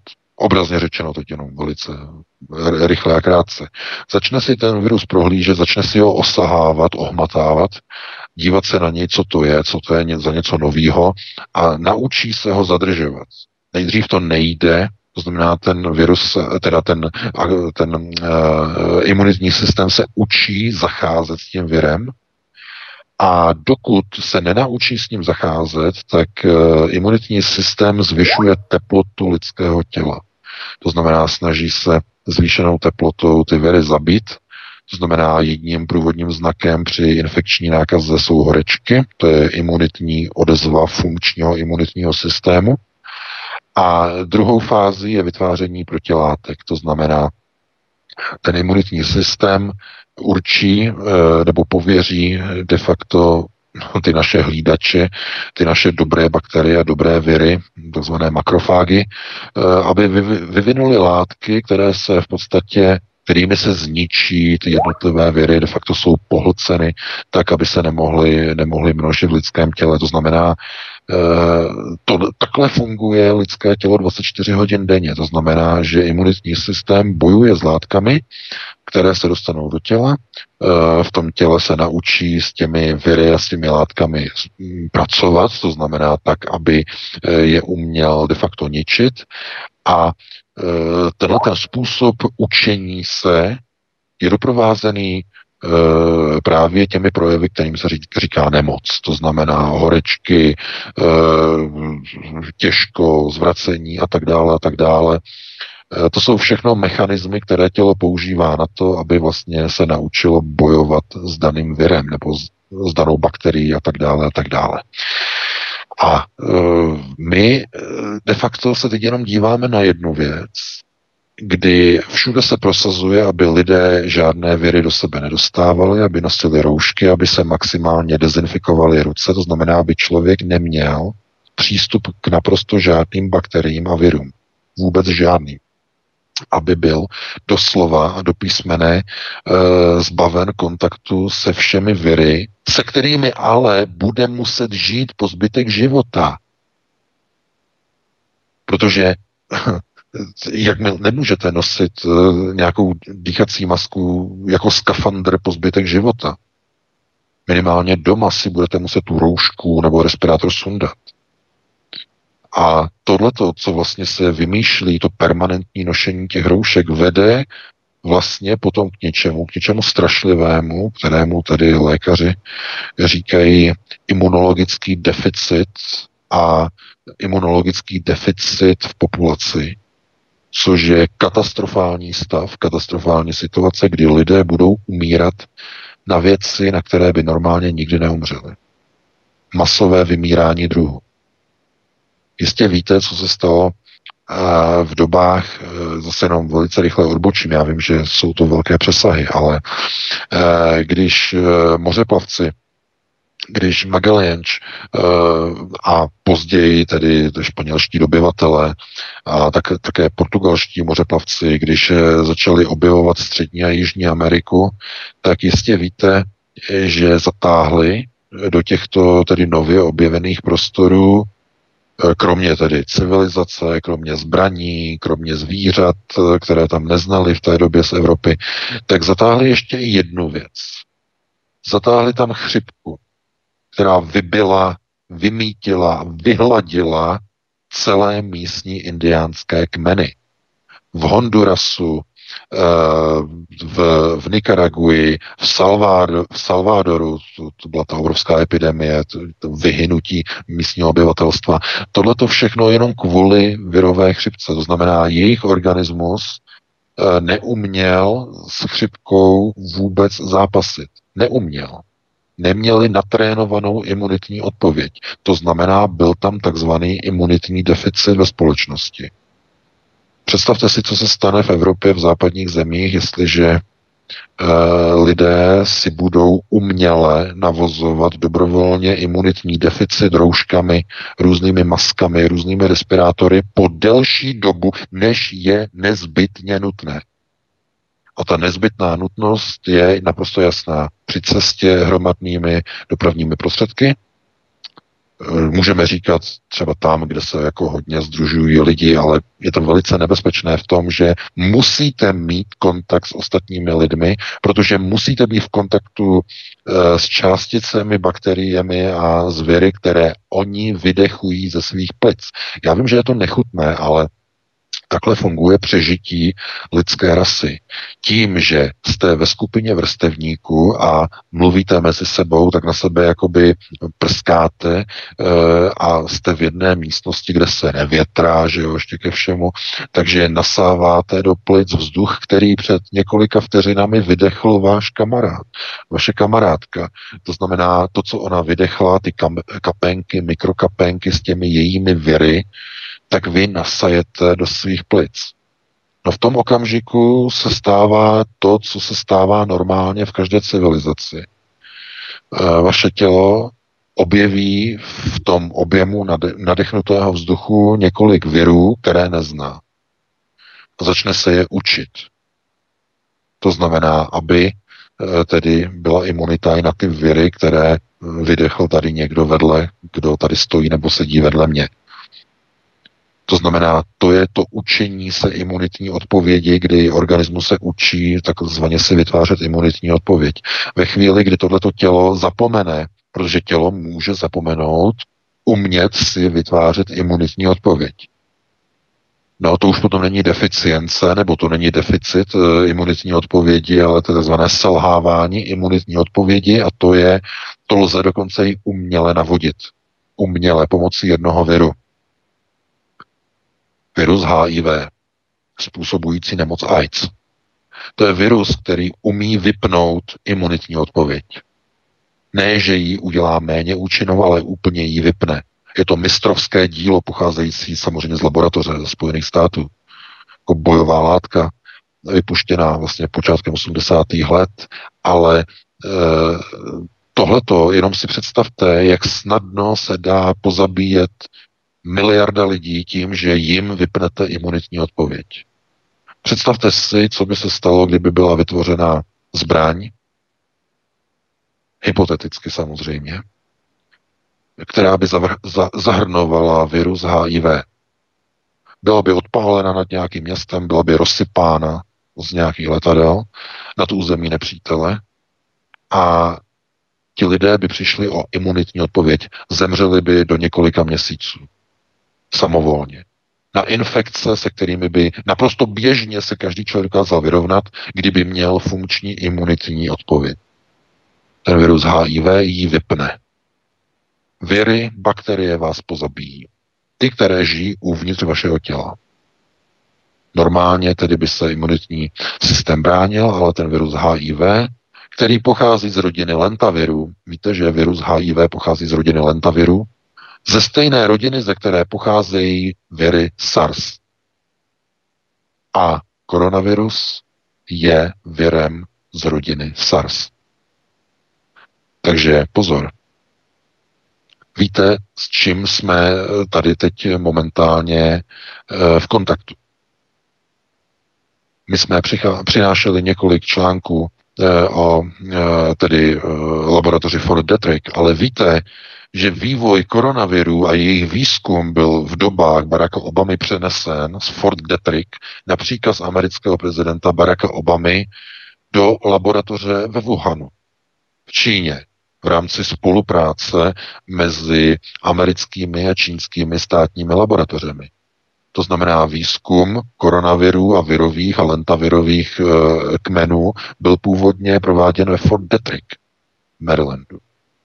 Ale v roce 2012 například z e, Baracka Obamy v rámci spolupráce s Čínou byl výzkum přesunut do čínského Wuhanu. A prý od tamtud, říkají to tady mainstreamová média, unikl právě koronavirus. A co říká e, paní e, Sonja Peková?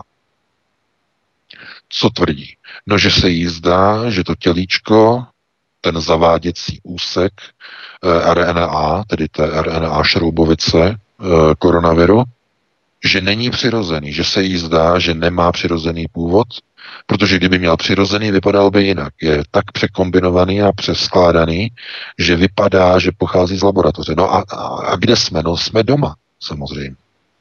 Tím je to dané, tím je to naznačené. Proto oni si teď na ní zaklekli. Tam je tam obviněná, že v roce 2000 někdy 10, že měla někde nějaké, že účtovala zdravotní pojišťovně, něco někde neměla a tak dále. Znamená, zaklekli na ní, protože odhalila něco, co odhalit samozřejmě neměla. To byl ten hlavní důvod. Takže ona dobře řekla, že se jí to zdá, vlastně, že to má laboratorní původ. My to samozřejmě víme, má laboratorní původ. My teď jenom vidíme, že v rámci globalizace e, něco vyvinuli ve Spojených státech, potom se to objevilo ve Wuhanu, Chápete? A teď co? Teď mezi Čínou a Spojenými státy je obchodní válka, kterou vede Donald Trump a někomu se to nelíbí. Takže v Americe jaká je odezva globalčiku? Co udělali v Americe globalčiky? Zapálili americké ulice. Aktivovali Antifu, aktivovali Black Lives Matter a e, Amerika je v ohni. Jenom kvůli tomu, že Trump zahájil obchodní válku. Že takzvaně hodil granát do globalizace, kterou pomáhal budovat Barack Obama, Spojené státy a Čína. To znamená největší přátelství. A tohleto potom se vlastně od, jako odvíjí jenom do těch konotací, že vy, když máte nějaký plán a vy vidíte, že není dostatek lidí kteří by byli ochotní si tu vakcínu koupit, nebyli by ochotní si ji aplikovat, je třeba vytvořit hysterii, obrovskou virovou hysterii, eh, která bude opřená o důkazy pozitivně testovaných lidí, kteří budou mainstreamovými médii nazýváni nakažení. Protože to zní tak obrovsky děsivě, že všichni budou stát fronty na ty vakcíny, které jsou tedy v plánu, že by měly se objevit někdy v listopadu. Listopadu, začátkem prosince v Evropě by se měly objevit první stovky a miliony, e, miliony vakcín pro první skupiny takzvaně nejohroženějších lidí, ohroženého obyvatelstva, jako jsou staří lidé, seniori a tak dále a pracovníky ve státních službách samozřejmě. Takže jako v první vlně. To znamená, ta obrovská e, hysterie bude zakončena distribucí stovek milionů vakcín, za které nenesou a neponesou farmaceutické společnosti v Evropě ani ve Spojených státech žádnou zodpovědnost, protože mají garantovanou od americké vlády a teď nedávno i od Evropské komise indemnitu, tedy nežalovatelnost na případné vedlejší účinky těchto připravovaných distribuovaných vakcín. To je důsledek. To znamená, co jsou to chemtraily? Chemtraily, které se objevily e, ve stejnou dobu, jako je vypuknutí druhé vlny e, koronavirové pozitivně testovatelné pandemie nebo epidemie, má jasnou souvislost.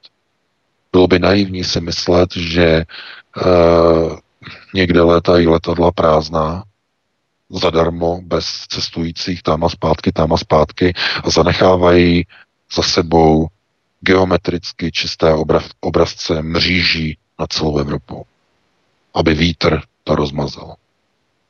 Není to kvůli slunečnímu záření, tentokrát naprosto jednoznačně to není.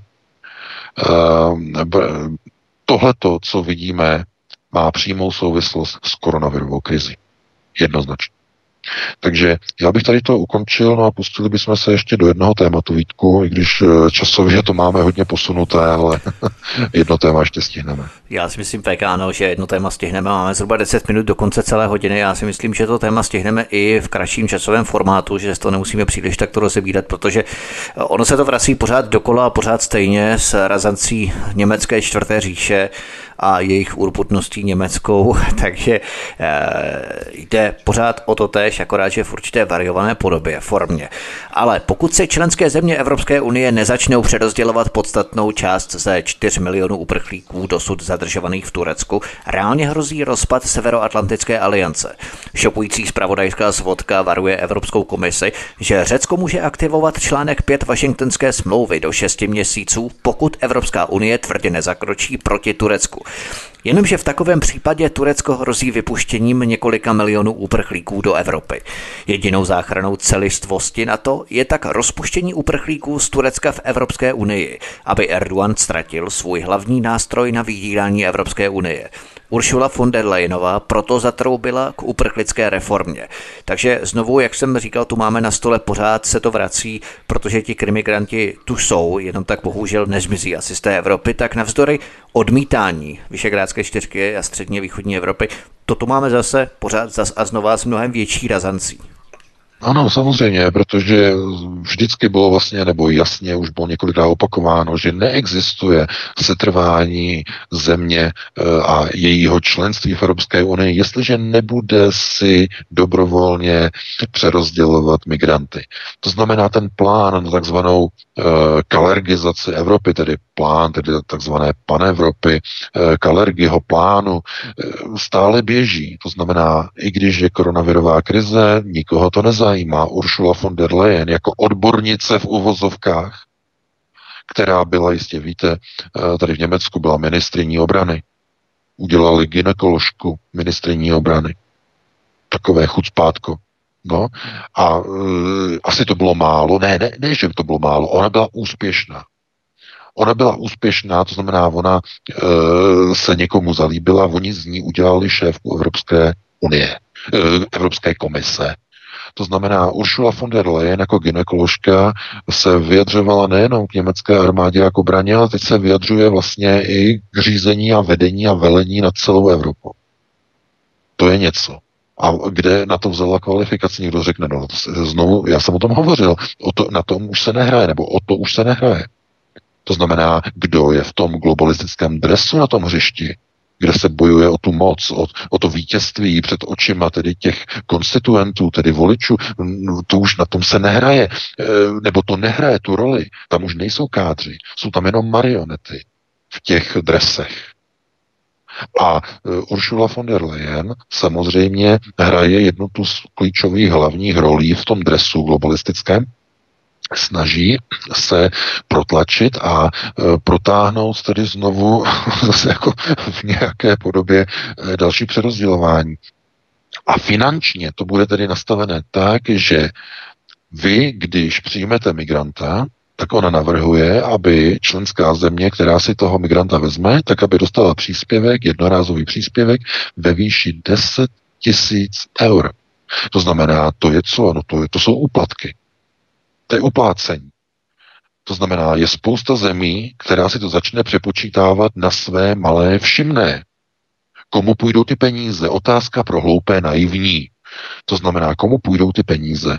No, půjdou samozřejmě s přáteleným neziskovkám, které v té dané zemi takzvaně se začnou o toho migranta starat, začnou ho takzvaně začlenovat, začlenovací agentury, začlenovat začlenovací neziskovky.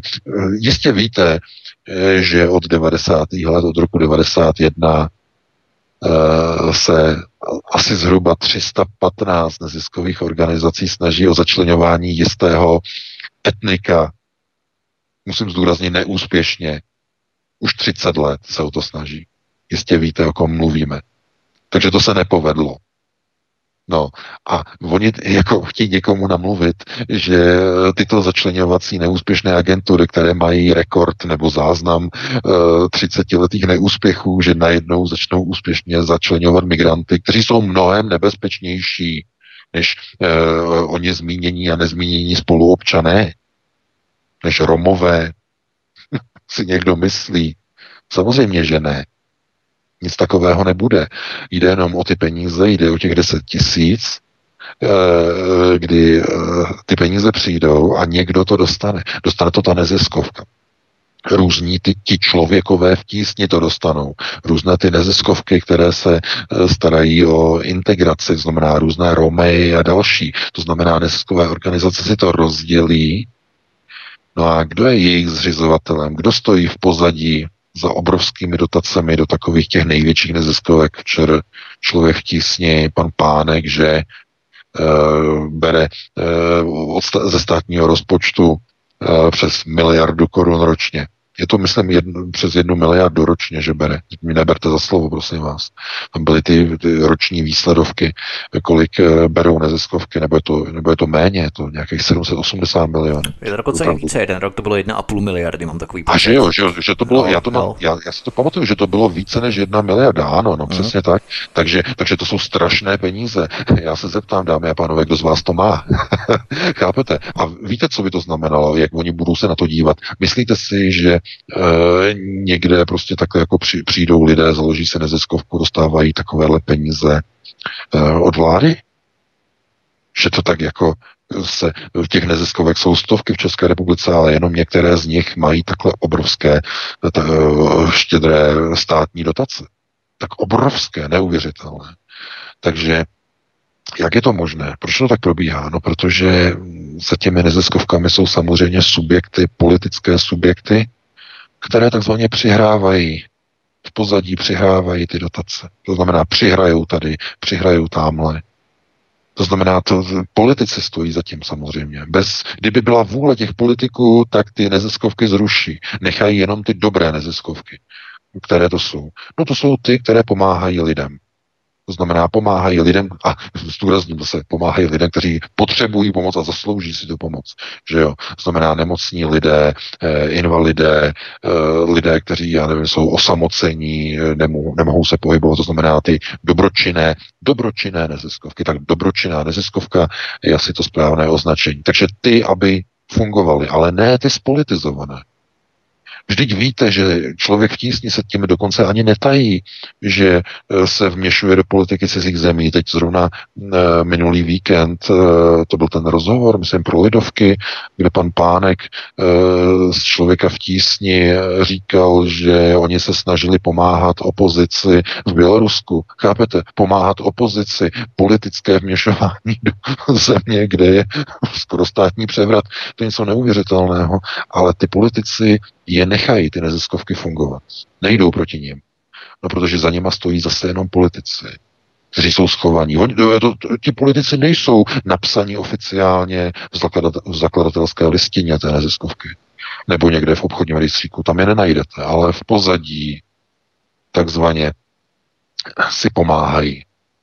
To znamená, že jak to udělá ten politik, který takzvaně vítá tu migraci? On si řekne, no tak 10 tisíc eur my, eh, když eh, těch lidí eh, do, řekněme, nebo takhle, on se na to podívá, řekne si 10 tisíc, že jo.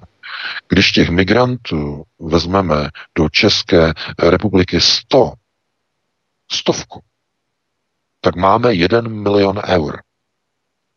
100 migrantů, jeden za 10 tisíc, je milion eur.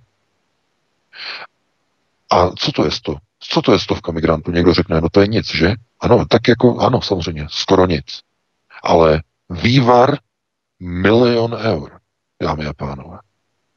A vezměte si neziskovku, která se bude starat o 500 azylantů, o tisíc azylantů, o 2000 azylantů, pět tisíc azylantů, deset tisíc azylantů a dostáváte se do desítek a stovek milionů eur a když to takzvaně uděláte ve velkým, jde to do miliard eur. Miliard. Jenom nezisková aktivita začlenování v rámci neziskových organizací, takzvaně příchozích azylantů, příchozích migrantů. To znamená obrovský biznes, který si ani nedokážete představit. A e, jak oni vydeklarují činnost, ty neziskovky? Oni řeknou, že je úspěšně začlení do společnosti, aby neznásilňovali české dívky, nebo budou dokazovat, že začali chodit do práce, že úspěšně jsou z nich raketoví inženýři, nebo jsou z nich lékaři. Jak to budou deklarovat? No, to nebudou takhle deklarovat. To se bude dělat tak, že uh, oni udělají uh, třikrát, čtyřikrát ročně takzvaný workshop. Na tom workshopu ukážou věci a výrobky, které údajně tito azylanti vyrobili, to znamená nějaké umělecké obrázky, nějaká keramika a tak dále. Když to budou dělat poctivě, tak eh, několik těch migrantů to nechají vyrobit, anebo to někde nakoupí v cizině na bleším trhu, dají to jako ukázku, že to, tohleto oni takhle umí, musíme je začlenit, ale my narážíme na xenofobii. Zaměstnavatele, tyto chytré, šikovné lidi nechtějí zaměstnat. Eh, vládo, potřebujeme více peněz na integraci. Takhle to bude fungovat. Oni neřeknou, že se postaví e, před kameru a řeknou, e, dámy a pánové, my musíme přiznat, že po 30 letech začlenování romských spoluobčanů jsme zjistili, že to nefunguje, že jsme se lhali. Omlouváme se e, a vrátíme všechny dotace. Myslíte si, že takhle to funguje? Ne.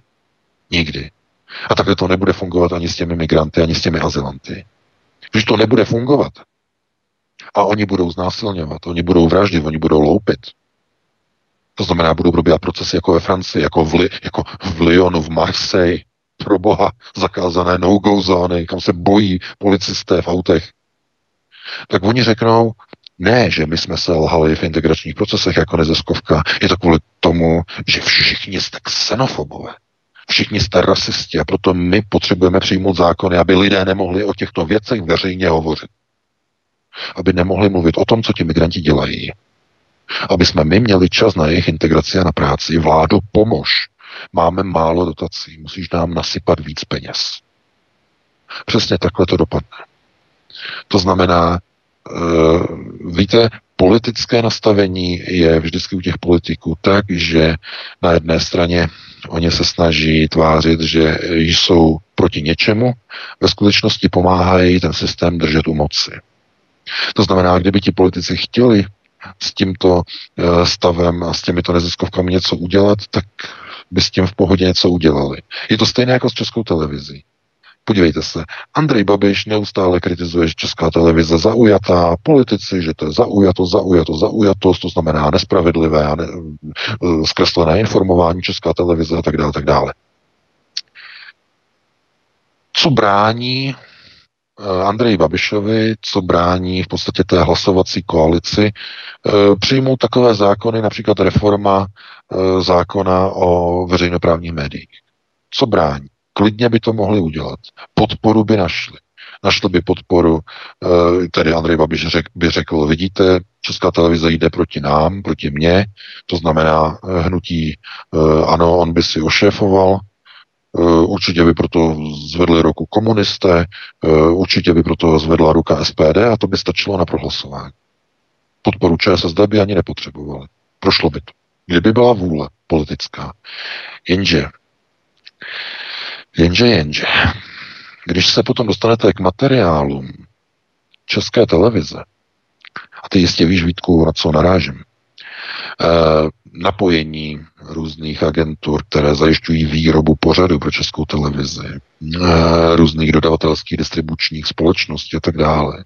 Začnete si procházet obchodní rejstříky, tak s hrůzou zjistíte, že mnoho, mnoho politiků z hnutí ano, že mnoho politiků z jiných stran má uh, více než rodinné příbuzenské finanční zainteresování na společnostech, které spolupracují s českou televizí na produkci a výrobě pořadů z rozpočtu více než 7 miliard korun ročně, které dostává česká televize.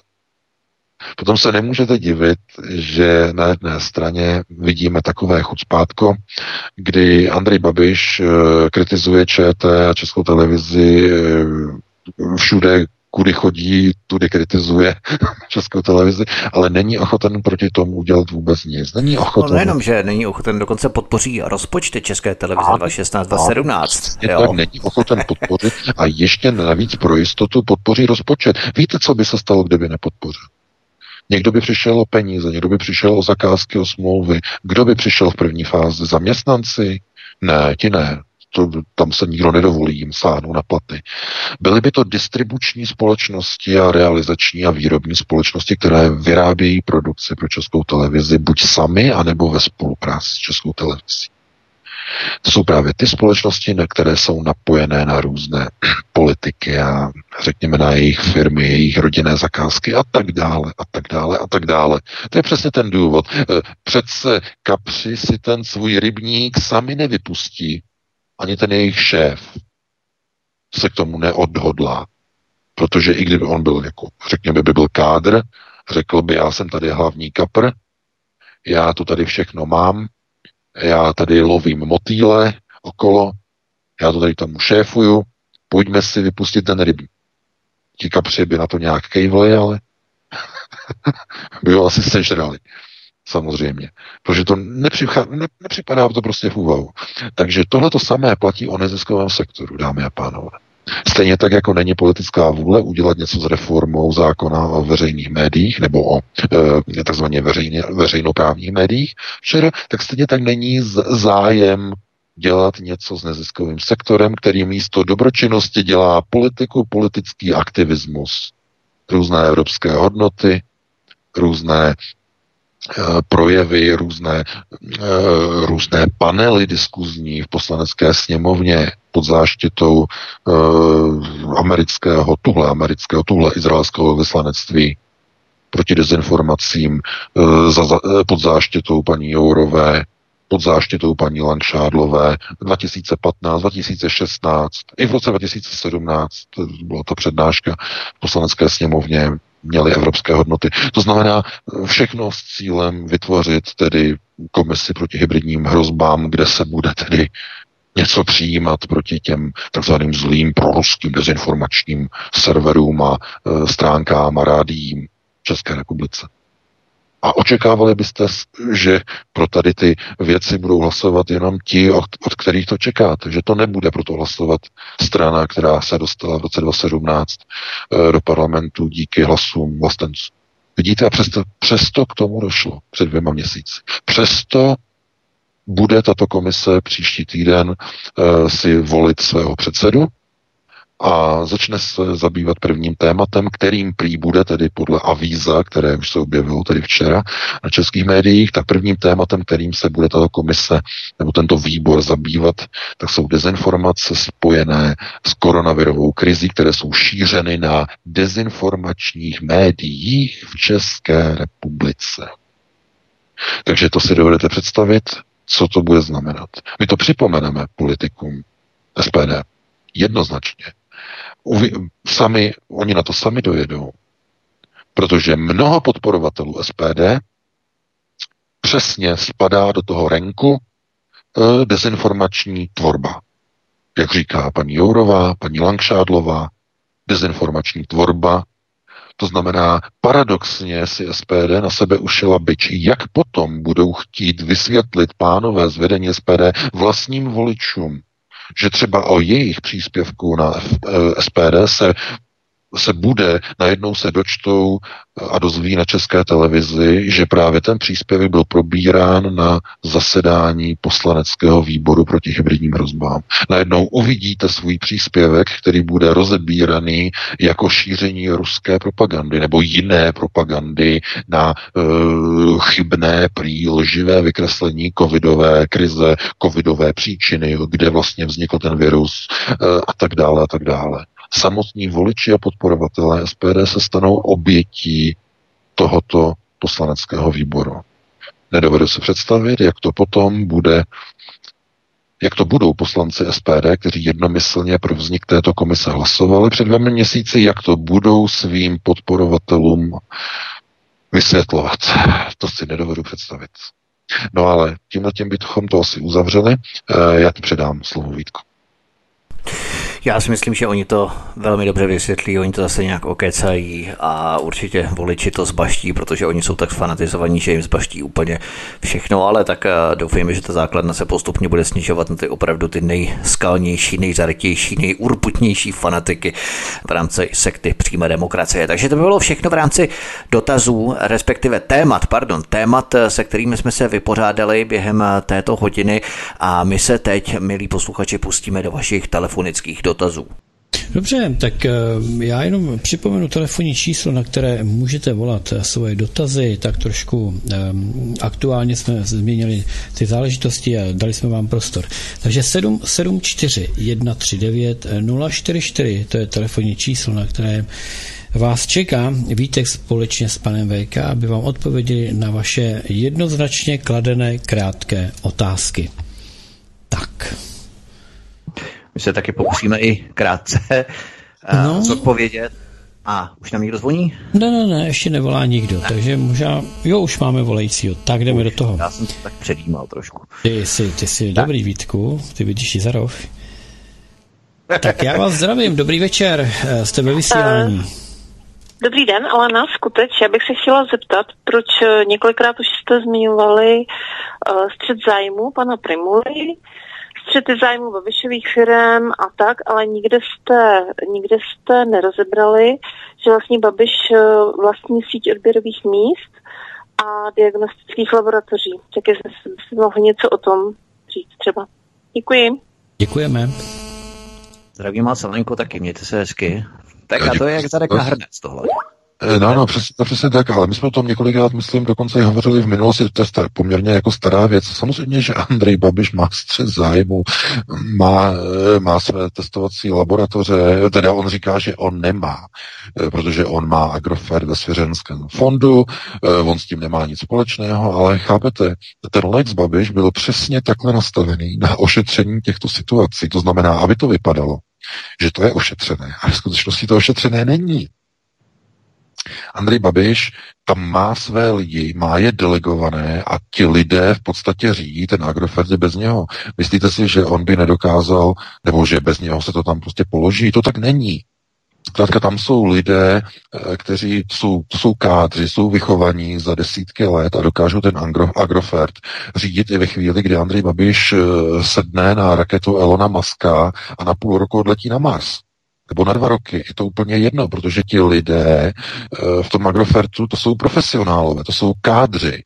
ti jsou tam z biznesových důvodů, znamená, že byli nejlepší, nebo uh, dotáhli tedy Agrofert do, té, do té pozice, ve které je a od toho tam prostě ty lidi jsou. Takže on to dá do svěřeneckého fondu a on oficiálně s tím jako nic nemá.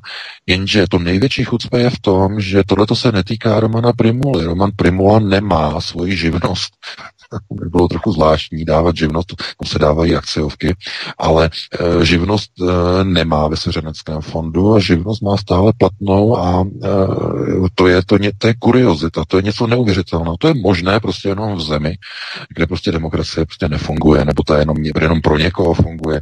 Chápete? Máte ministra zdravotnictví, a minister zdravotnictví má otevřenou živnost, kde podniká e, na výrobě zdravotnických prostředků. Má napsáno. Chápete? To už je stejné jako ten příklad v tom článku, kde byste měli ministra obrany, byl by dosazený do funkce premiérem a ono by se ukázalo, že je majitelem zbrojovky, že jo. Výroba munice, výroba zbraní, stal se prostě ministerem obrany a pane ministře, a vy jste e, převedl e, svoji zbrojovku během výkonu své funkce e, do svěřeneckého fondu a on řekne, on řekne, ne, nepřevedl, protože na mě se ten zákon nevztahuje, já totiž nic nevyrábím, e, my jsme se rozhodli, že teď nebudeme nic vyrábět, je to špatný na trhu, takže my nic nevyrábíme teď. Chápete? Tohleto, to je, víte, a na voliče samozřejmě tě, ti do toho vůbec nevidí, těm je to úplně jedno. Protože ten volič, eh, ten je pouze nastavený pouze amé, amébově, to znamená vypnuto, zapnuto, má světlo. A všechno to, co je mezi tím, to znamená ty politické konotace, eh, většinu lidí vůbec jako nezajímá. Andrej Babiš má tolik střetů zájmu, ale podívejte se, střed zájmu. Myslíte si, že někde v nějaké zemi civilizované, kdyby byl, kdyby měl člověk na krku trestní oznámení, a teď pozor, teď eh, abstrahujeme od eh, toho, jestli je to účelovka, nebo je to správně to, že měl trestní oznámení na krku za čapí hnízdo a tak dále, a tak dále. Od toho jdeme pryč, to nás teď nezajímá. Ale v demokratické zemi všude jinde na světě by takový kandidát odstoupil. Samozřejmě. Odstoupil bez politiky, eh, vyřešil by si svoje problémy a tak dále. Tohle to neplatí v zemi nad Mahrálem. Nikdy neplatilo. Vy znáte od roku 89 nějaké politiky, kteří by, když mají někde tady nějaké věci eh, problematického charakteru, že by jako řekli, to není správné, musíme odstoupit a odstoupili by. Vy si nepamatujete na Stanislava Grosse, na jeho byt, na jeho peníze od strýčka, eh, potom různé, různé byty na Floridě a tak dále, potom ta nešťastná nemoc, která eh, vedla k jeho úmrtí. Eh, nepamatujete si na všechny ty politiky z minulosti, kdy měli odstoupit a správně by to tak jako mělo, že měli nějaké problémy, odstoupit, neodstoupili. Však to je součást vlastně českého politického koloritu. To je, to je normální, jako to, a ta společnost je na to zvyklá. Proto se nemůžete divit, že v roce 2017, já to velice rychle skončím, abych nebyl dlouhý, ale v roce 2017 vyhrál volby v České republice s náskokem e, dvojnásobku před druhým na druhém místě e, trestně stíhaný člověk, premiér, zvítězil, získal největší důvěru od voličů. A tím je to dané. Když, dostane, když takový člověk dostane tolik hlasů, dostane takovou důvěru, tak je úplně jedno, jaký má střed zájmu. Je to úplně jedno. A je, je to hrozný konstatování, je to hrozný zjištění, ale je to úplně jedno, je to úplně fuk. Protože ty voliče to vůbec nezajímá. To znamená, kdyby to bylo dovedené do extrému, že někdo e, zavraždil Elvise Presleyho, někdo e, przní malý holčičky, tak to nebrání tomu, aby se stal uh, americkým prezidentem.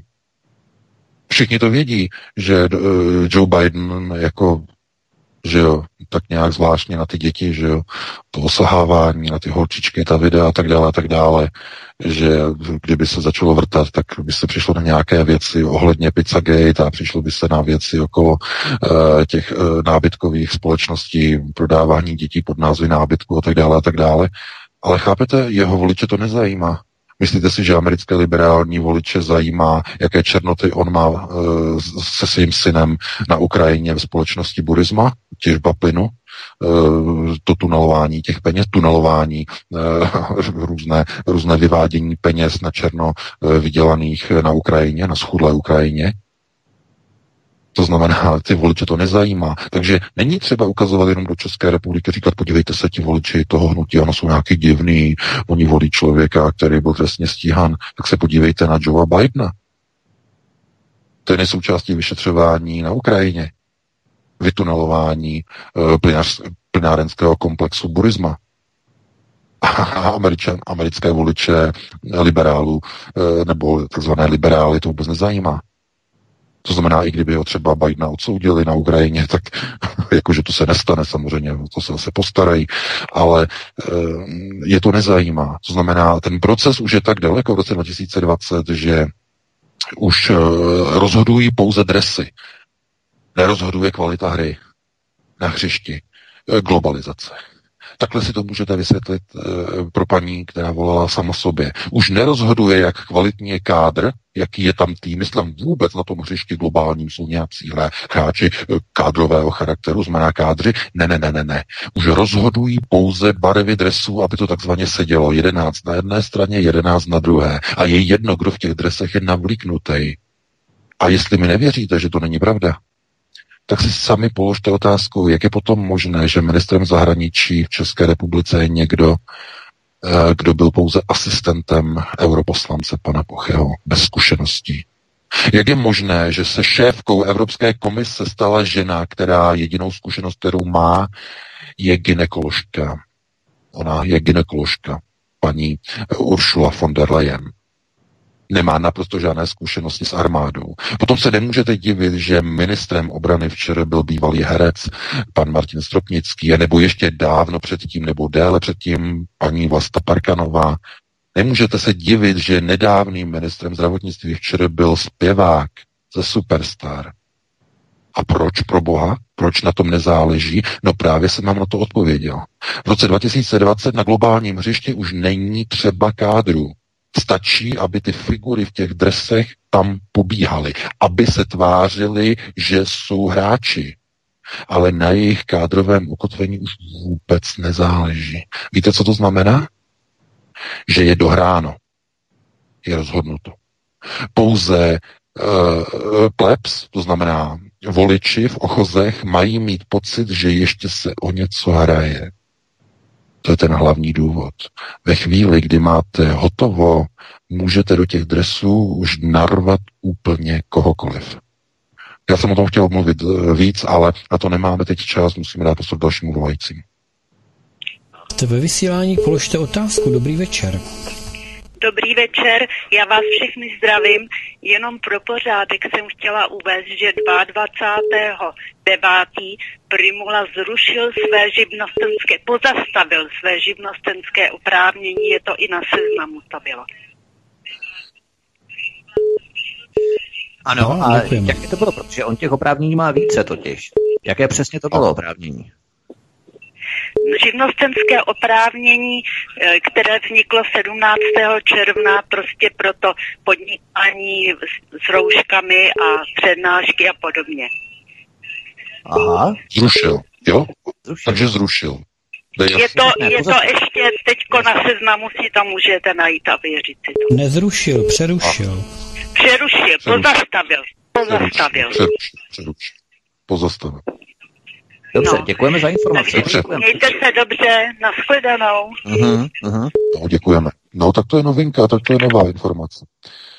Protože já, když jsem psal ten článek začátkem týdne, tak uh, přerušeno neměl. To znamená, uh, to bylo kdy 22. Uh, úterý? No, teď je 25, takže... To bylo úterý. Úterý to bylo, ano. A, to, no, Pan Primola si přečetl můj článek z pondělí. Hm, tak to je jasný. no, nevím, jestli no. přímo takovouhle vazbu, ale určitě to, byl to, nátlak to, to, to, stran, jako jo, určitě. To je, to, ten tlak byl, byl obrovský, ale pokud, pokud přerušil, tak aspoň teda, aspoň něco, aspoň teda, to by bylo, to by teda e, znamenalo, že aspoň teda je tam nějaká sebereflexe. Každopádně, e, pokud budeme mluvit o střetech zájmů jednotlivých politiků, na tom vůbec ne, nesejde nebo nezáleží, protože většina těch organizací funguje za jinými krytími, za jinými krycími mechanismy různých lidí a tak dále, a tak dále, eh, které ani nejsou v České republice, jsou na různých Kyprech a různých Maledivách a tak dále a tak dále. Takže eh, politicky eh, je to tak, že přerušíte nějaké podnikání a vy jako minister prostě budete dělat jakou politiku pro občany a nebo pro farmaceutické společnosti kam se zřejmě vrátíte, až skončíte jako ministr zdravotnictví. To je otázka mm, taková jakoby kontrolní, asi sami si dokážete představit, jakým způsobem se to bude odvíjet. Takže takhle by se na to odpovědělo a jestli máme někoho dalšího, máme na telefonu. Ve vysílání položte otázku. Dobrý večer. Eh, dobrý večer, tady posluchači de z Moravy. Já bych měl na pana VK jeden dotaz. Je šance vůbec na to, aby Česko přestalo být totalitním státem? Díky, já budu poslouchat.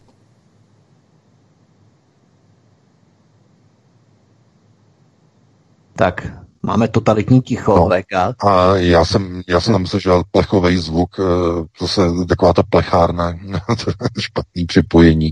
Eh, já bych jenom poprosil Vítku o zopakování dotazu, protože jsem nerozuměl, že Zase, zase plechový zvuk, už jsem myslel, že to zase vypadne znovu. Ta otázka zněla, jestli máme šanci vůbec, aby Česko přestalo být totalitním státem. Uh, šance. To, je to odvislé od voličů.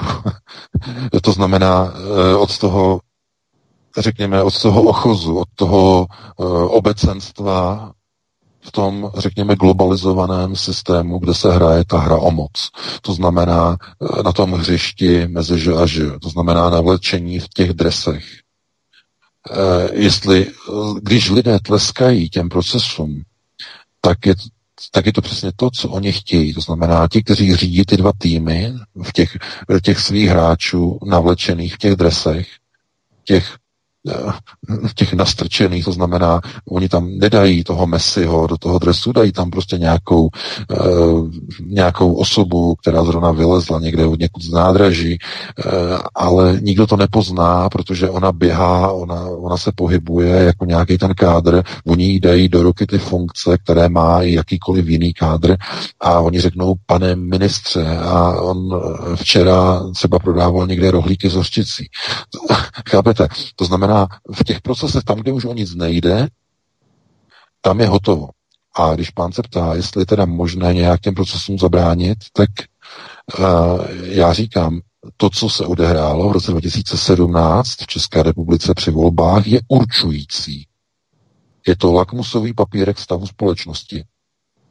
V, takovýhle, v takovéhle chvíli eh, ten elektorát, to znamená, ti voliči jsou schopni navolit úplně kohokoliv. Úplně kohokoliv, koho si naprosto před...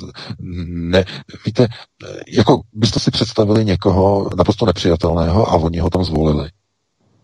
Já to znovu zopakuji. Eh, kdyby se to týkalo eh, takzvaných mainstreamových stran, těch velkých, ano, to znamená, jako já nevím, ODS, jako je hnutí ano a tak dále, znamená, tak bychom řekli, no jo, to, je, to, je to globalčiky. My jsme řekli, jsou to globalisté, to jsou ti, kteří nemají s vlastenci vůbec nic společného.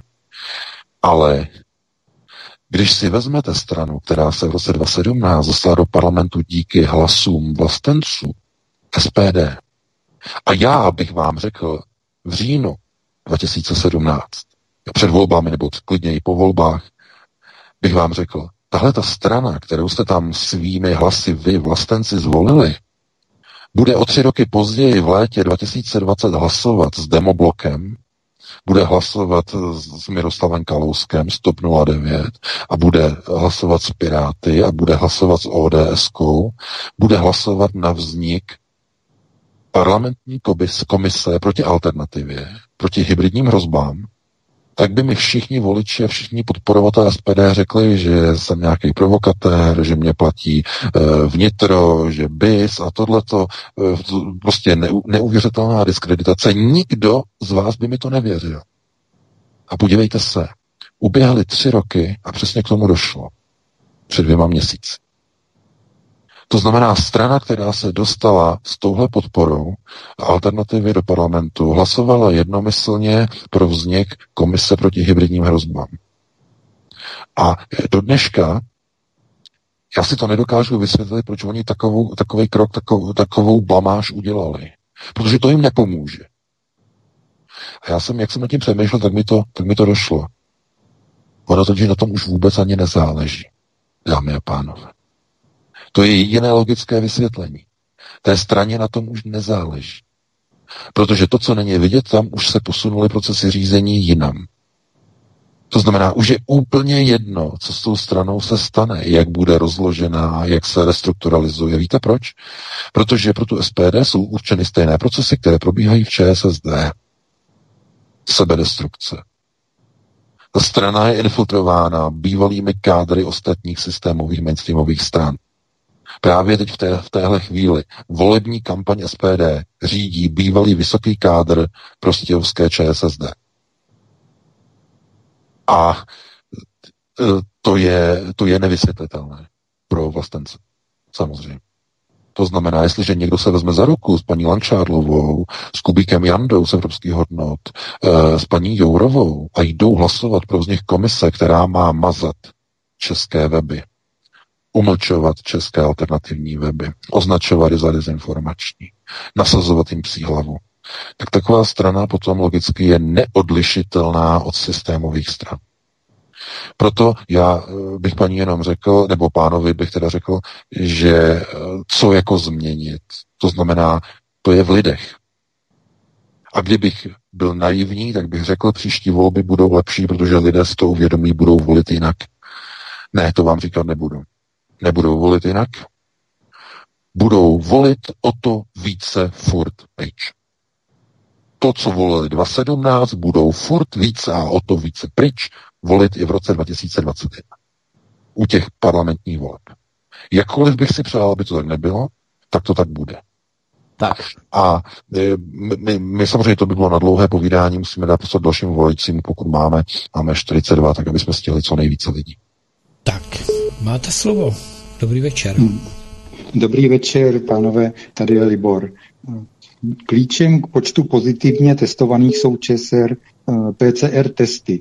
U viru pan VK říká, že mutuje během půl roku, ale nikde jsem neslyšel, že by PCR test bylo nutné nějak modifikovat. Jenom taková malinká odbočka. Na legendě webu Ministerstva zdravotnictví u vývoje počtu procent je napsáno, cituji, Současně tento ukazatel závisí na strategii prováděných testů. Takže trochu úsměvný dotaz možná. Eh, test je tak, teda ten test je tak chytrý, že dokáže chytit jakoukoliv verzi viru, anebo test najde pozitivně kdykoliv, kohokoliv, bo záleží jenom na počtu iterací. Rozumějme tedy na strategii provádění testů. Eh, Děkuji za odpověď. Děkujeme. Děkujeme. Poslouchejte odpověď. Libore, tak No, co se- virus mutuje no. a testy se nemění. Uh, oni určují jenom některé bílkoviny, které jsou na povrchu vlastně toho pouzdra, toho viru. Uh, to jsou ty určující viry, eh, nebo určující proteiny. To jsou ty uzlíčky na konci vlastně, taková ta koule, ta chlupatá koule vlastně s těma tykadlama, když si představíte ten virus, eh, tak takový ty výčnělky, to jsou ty proteinové váčky, tak eh, ty testy eh, reagují na některé z těch typických charakteristických váčků, které se při té mutaci eh, de facto, de facto nemění, jako by zůstávaly. Alespoň tak by to správně mělo být. Problém s tím, že ty testy mohou fungovat trochu jinak, než by bylo žádoucí, je v tom, že ten virus, eh, když vlastně provádíte na něj tedy ten laboratorní proteinový test, ten reakční, nebo takzvaný reaktivní test PCR, eh, tak de facto závisí na tom, ten výsledek, jak dlouho vy necháte tu, nebo ten vzorek necháte takzvaně kultivovat. Jak dlouho ho necháte v podstatě v tom reakčním roztoku, nebo takové, v podstatě taková ta miska, kde se to provádí. Jak dlouho? Když ji tam necháte v podstatě, já nevím, nějakých 10 nebo 15 minut, tak vám třeba oznámí, že výsledek je negativní. Když tam necháte v té misce 30 minut, tak vám řekne, že tam může být pozitivita a když to necháte hodinu, tak vám řekne, že výsledek je pozitivní. Proč? Z jakého důvodu to je? No, je to z toho důvodu, že e, ta reaktivita u těch testů se znehodnocuje e, v, průběhu, v průběhu času.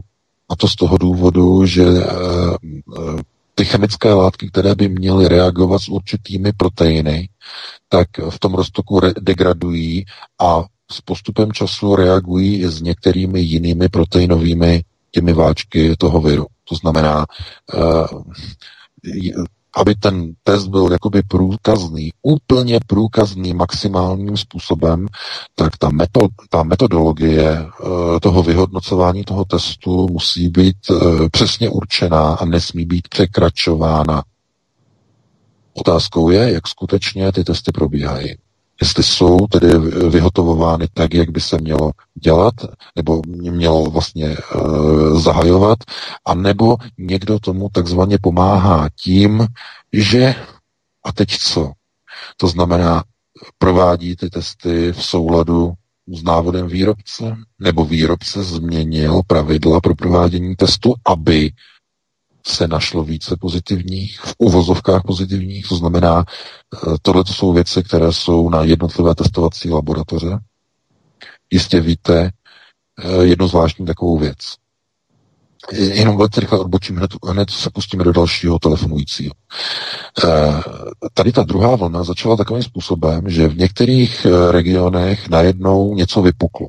Víte, že v České republice to bylo Karvinsko, e, potom to byl nějaký druhý region, teď se nepamatuju který, e, a najednou tam se objevilo desítek několik nových případů. Víte, co měl, co, jako, že tam prostě od někud, já nevím, přijel autobus z Itálie, nebo prostě, a najednou tam všichni byli nemocní. E, ono to bylo trochu jinak. E, v těch regionech byla jedna referenční laboratoř která to oznámila.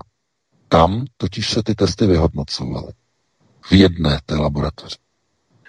A teď je otázka. Co se stalo, že najednou ty testy, že tam bylo tolik pozitivních testů? Tak těch možností je mnoho. Měli testy, které jsou cinknuté z Číny. Stejně jako odhalili v Tanzánii na jaře tohoto roku. Tanzánský prezident na to upozornil, že z Číny byly dodány e, kontaminované testy, které pozitivně testují dokonce i tropické ovoce, že má covid, samozřejmě nesmysl. To znamená kontaminované testy. Druhá možnost je, že metodologie vyhodnocování těch testů není v souladu s tím, jak by měla probíhat. A třetí možnost je, že ta metodologie je správná, ale e, ti lidé, kteří tam přicházejí, tak skutečně mají v sobě nějaký virus, který třeba na jaře ještě neměli. A teď znovu se vracíme k tomu původnímu. Pozitivně testovaný člověk není nemocný člověk. A dokud nezačneme odlišovat tyhle ty dva stavy, to znamená pozitivně testovaný a skutečně onemocnělý člověk, tak se nikam de facto nepohneme. A všimněte si, co dělají epidemiologové a lékaři. E, lékaři ne, mluvme o epidemiolozích v téhle instanci. Oni o něčem takovém nechtějí ani slyšet. Oni e, v podstatě manipulují jenom s jednou skupinou lidí pozitivně otestovaní a média používají expresivnější výraz nakažení. Chápete?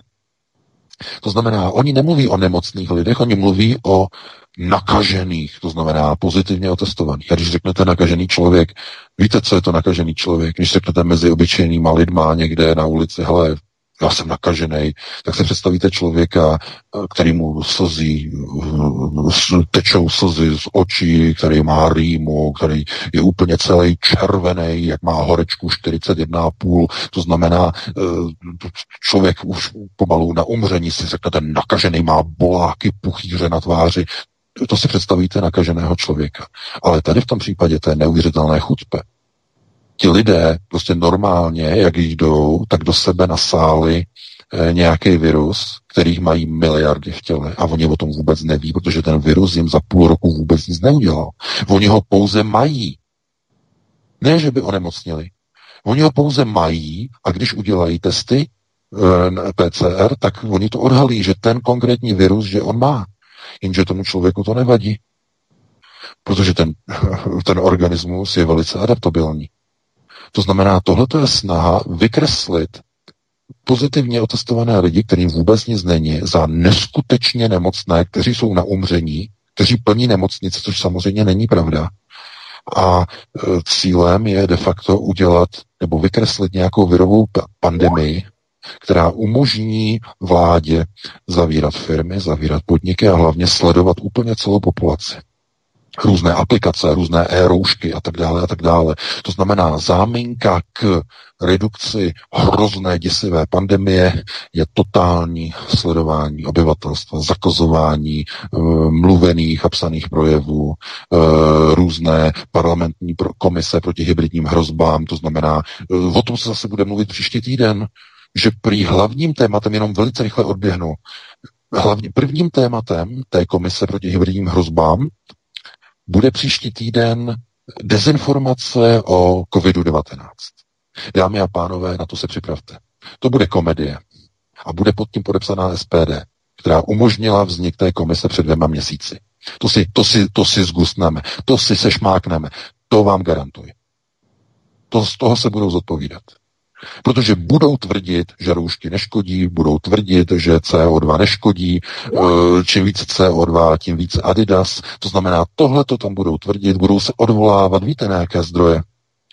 VHO, to znamená Světové zdravotnické organizace, budou se odvolávat na Primul a tak dále, budou říkat, dávejte dětem roušky a tak dále, protože čím více roušky, eh, tím více zdraví a tak dále a tak dále. To znamená, na to se připravte.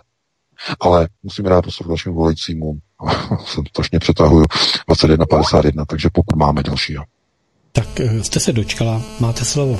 Dobrý večer. No, dobrý večer. Eh, zdraví vás Marie z Vídně.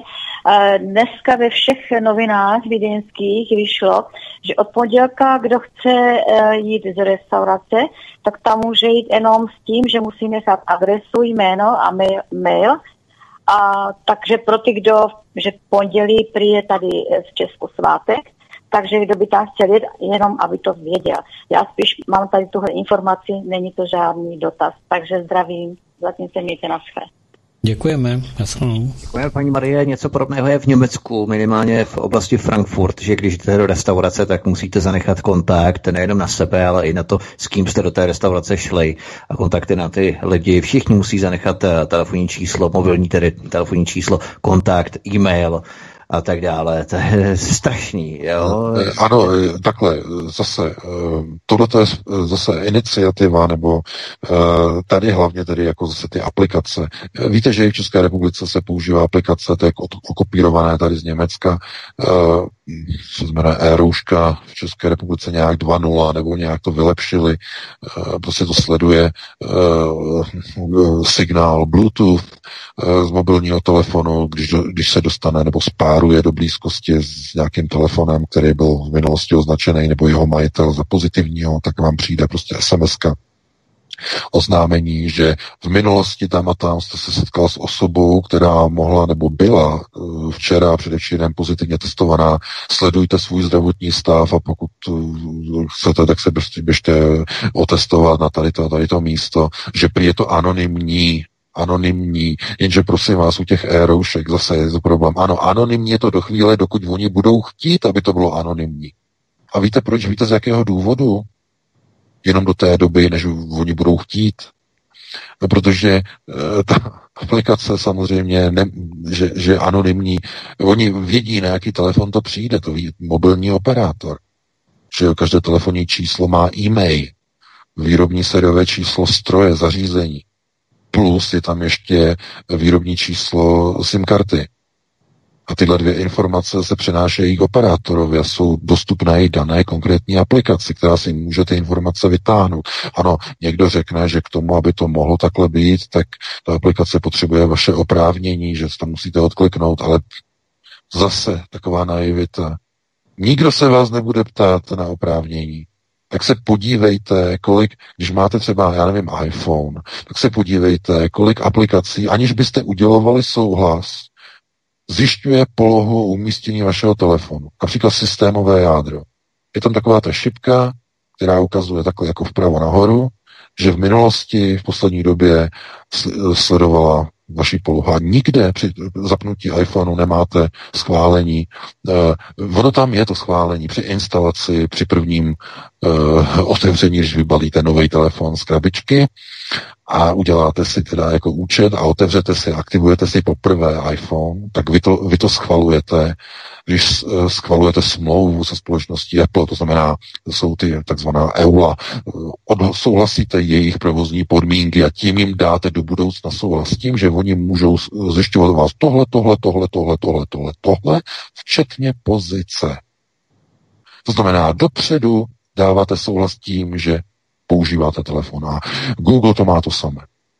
Dokonce i aplikace to mají v provozních podmínkách. Aplikace Facebook, když si ji nainstalujete, vlastně ji ani nemusíte instalovat, máte ji předinstalovanou v telefonu, když máte Android. Předinstalovanou aplikaci Facebook.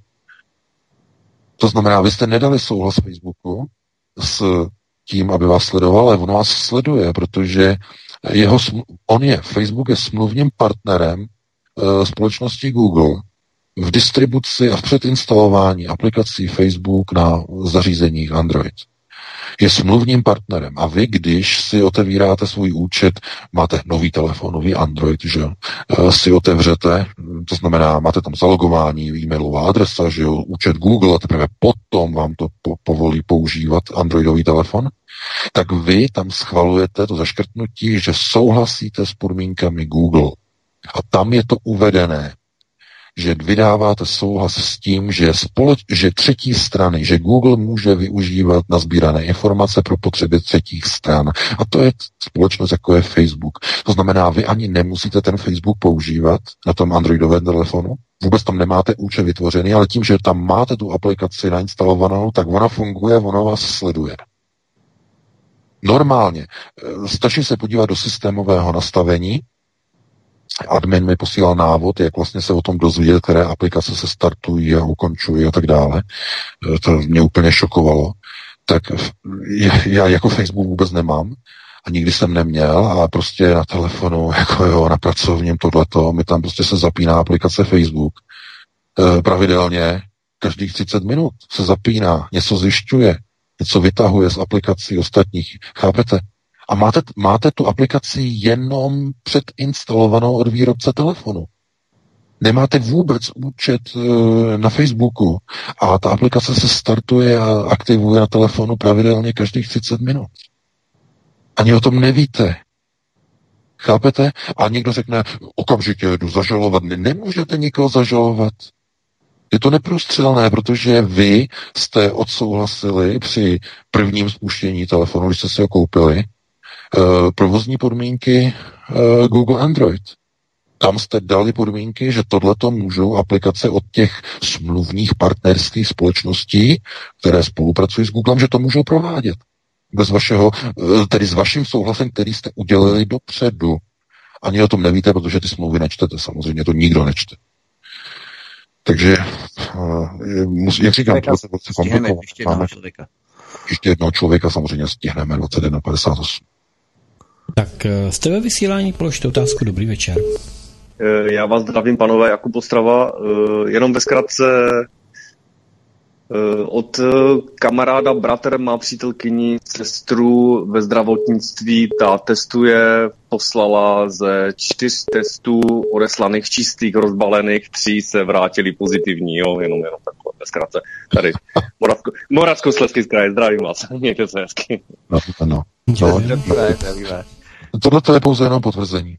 To je pouze jenom potvrzení toho, že jak to funguje. To znamená, e, a víte, a zase, zase nejste schopni říct, jestli to je tím, že ty testy byly cinknuté už od výroby z Číny, že vyšly pozitivně, nebo to ta laboratoř takzvaně řekla, dobře, tady to uděláme pozitivně, nebo něk- některý ze zaměstnanců laboratoře si takzvaně připisuje čárky čím více otestujeme pozitivních, tím více dotací od uh, pana Primuly z uh, ministerstva zahraničí.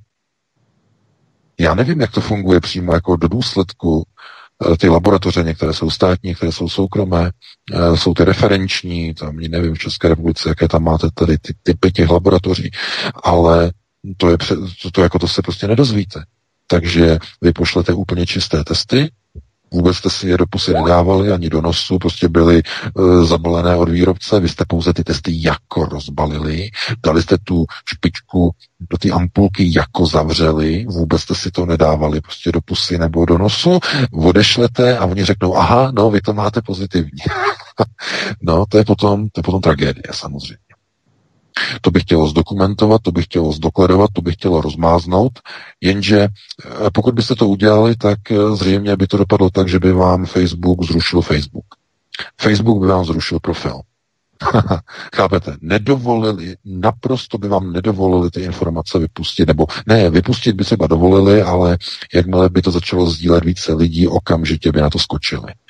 Uh, v dnešní době je to naprosto katastrofální. E, takže to byl takový asi jako poslední dotaz. E, máme 22 hodin, takže e, i když ten pořad, až budete poslouchat tedy tento konkrétní pořad, budete poslouchat ze záznamu, tak bude nastavovaný na začátku, protože jsme měli technické problémy. Já doufám, že se vám to tedy dneska celé líbilo do té míry, dokud jsme tedy mohli tedy vysílat. Doufáme, že příští týden v pátek, že to bude daleko lepší, že to spojení už bude stabilnější, když nemůžeme to garantovat, nevíme, co všechno proti nám si vymyslí různé komise proti hybridním hrozbám, ale eh, jak říkám, pokud tedy si najdete čas i příští pátek po 19. hodině, budeme se na vás těšit a probereme další aktuální témata z domova i ze světa. Pro tuto chvíli vám tedy přeji krásnou dobrou noc. Příští pátek i sobotu budou probíhat volby 2. 3. října, takže budeme tak trošku bilancovat, eh, jaké strany plní to, co plní i na celostátní úrovni od roku 2017, tak trochu jsme to dělali i teď. Takže příští pátek se s vámi opět eh, těšíme naslyšenou. My ještě s VK dotočíme tedy ta témata, která jsme nestihli, abyste nebyli o nic ochůzení a nepřišli jste o ty základní věci, které jsme původně měli v plánu probírat tento pořad. Takže pro tento okamžik se s vámi loučíme. Petře, moc děkuji za trpělivost, za vysílání, za uh, improvizaci. Uh, já taky děkuji, milí posluchači, vám za telefony, že nás podporujete, že nás komentujete, že lajkujete a sdílíte naše pořady na kanále YouTube i ze svobodného vysílače z našeho mateřského webu. No a příští pátek se těšíme na slyšenou. My samozřejmě budeme ještě vysílat volební speciály příští týden Ať se jedná o Evu Dundáčkovou v rámci Trikolory anebo poslance uh, doktora Jiřího Valentu z Plzně uh, v rámci krajských voleb, který je lídr uh, komunist, uh, kandidátky KSČM v plzeňském kraji, takže si nenechte ujít i další pořady na svobodné vysílači, které pro vás připravujeme. To je všechno, Petře, Beka, moc děkuji, mějte se hezky. Já děkuji oběma pánům, děkuji všem, co jste poslouchali, co jste volali, co jste byli trpěliví a zase někdy tedy u Klábosnice už brzy naslyšenou. No a se mnou se uslyšíte pochopitelně už zítra, byť to bude asi záznam, no a jinak naživo v pondělí a potom v úterý, takže si to užijeme. Mějte krásný, eh, dobrý večer, pěkný poslech a pro někoho třeba i dobrou noc. Loučím se písničkou, jak jinak než Petr Václav. Mějte se fajn. Prosíme, pomožte nám s propagací kanálu Studia Tapin Rádio Svobodného vysílače CS. Pokud se vám tento nebo jiné pořady na tomto kanále líbí, klikněte na vaší obrazovce na tlačítko s nápisem Sdílet a vyberte sociální síť, na kterou pořad sdílíte. Jde o pouhých pár desítek sekund vašeho času. Děkujeme.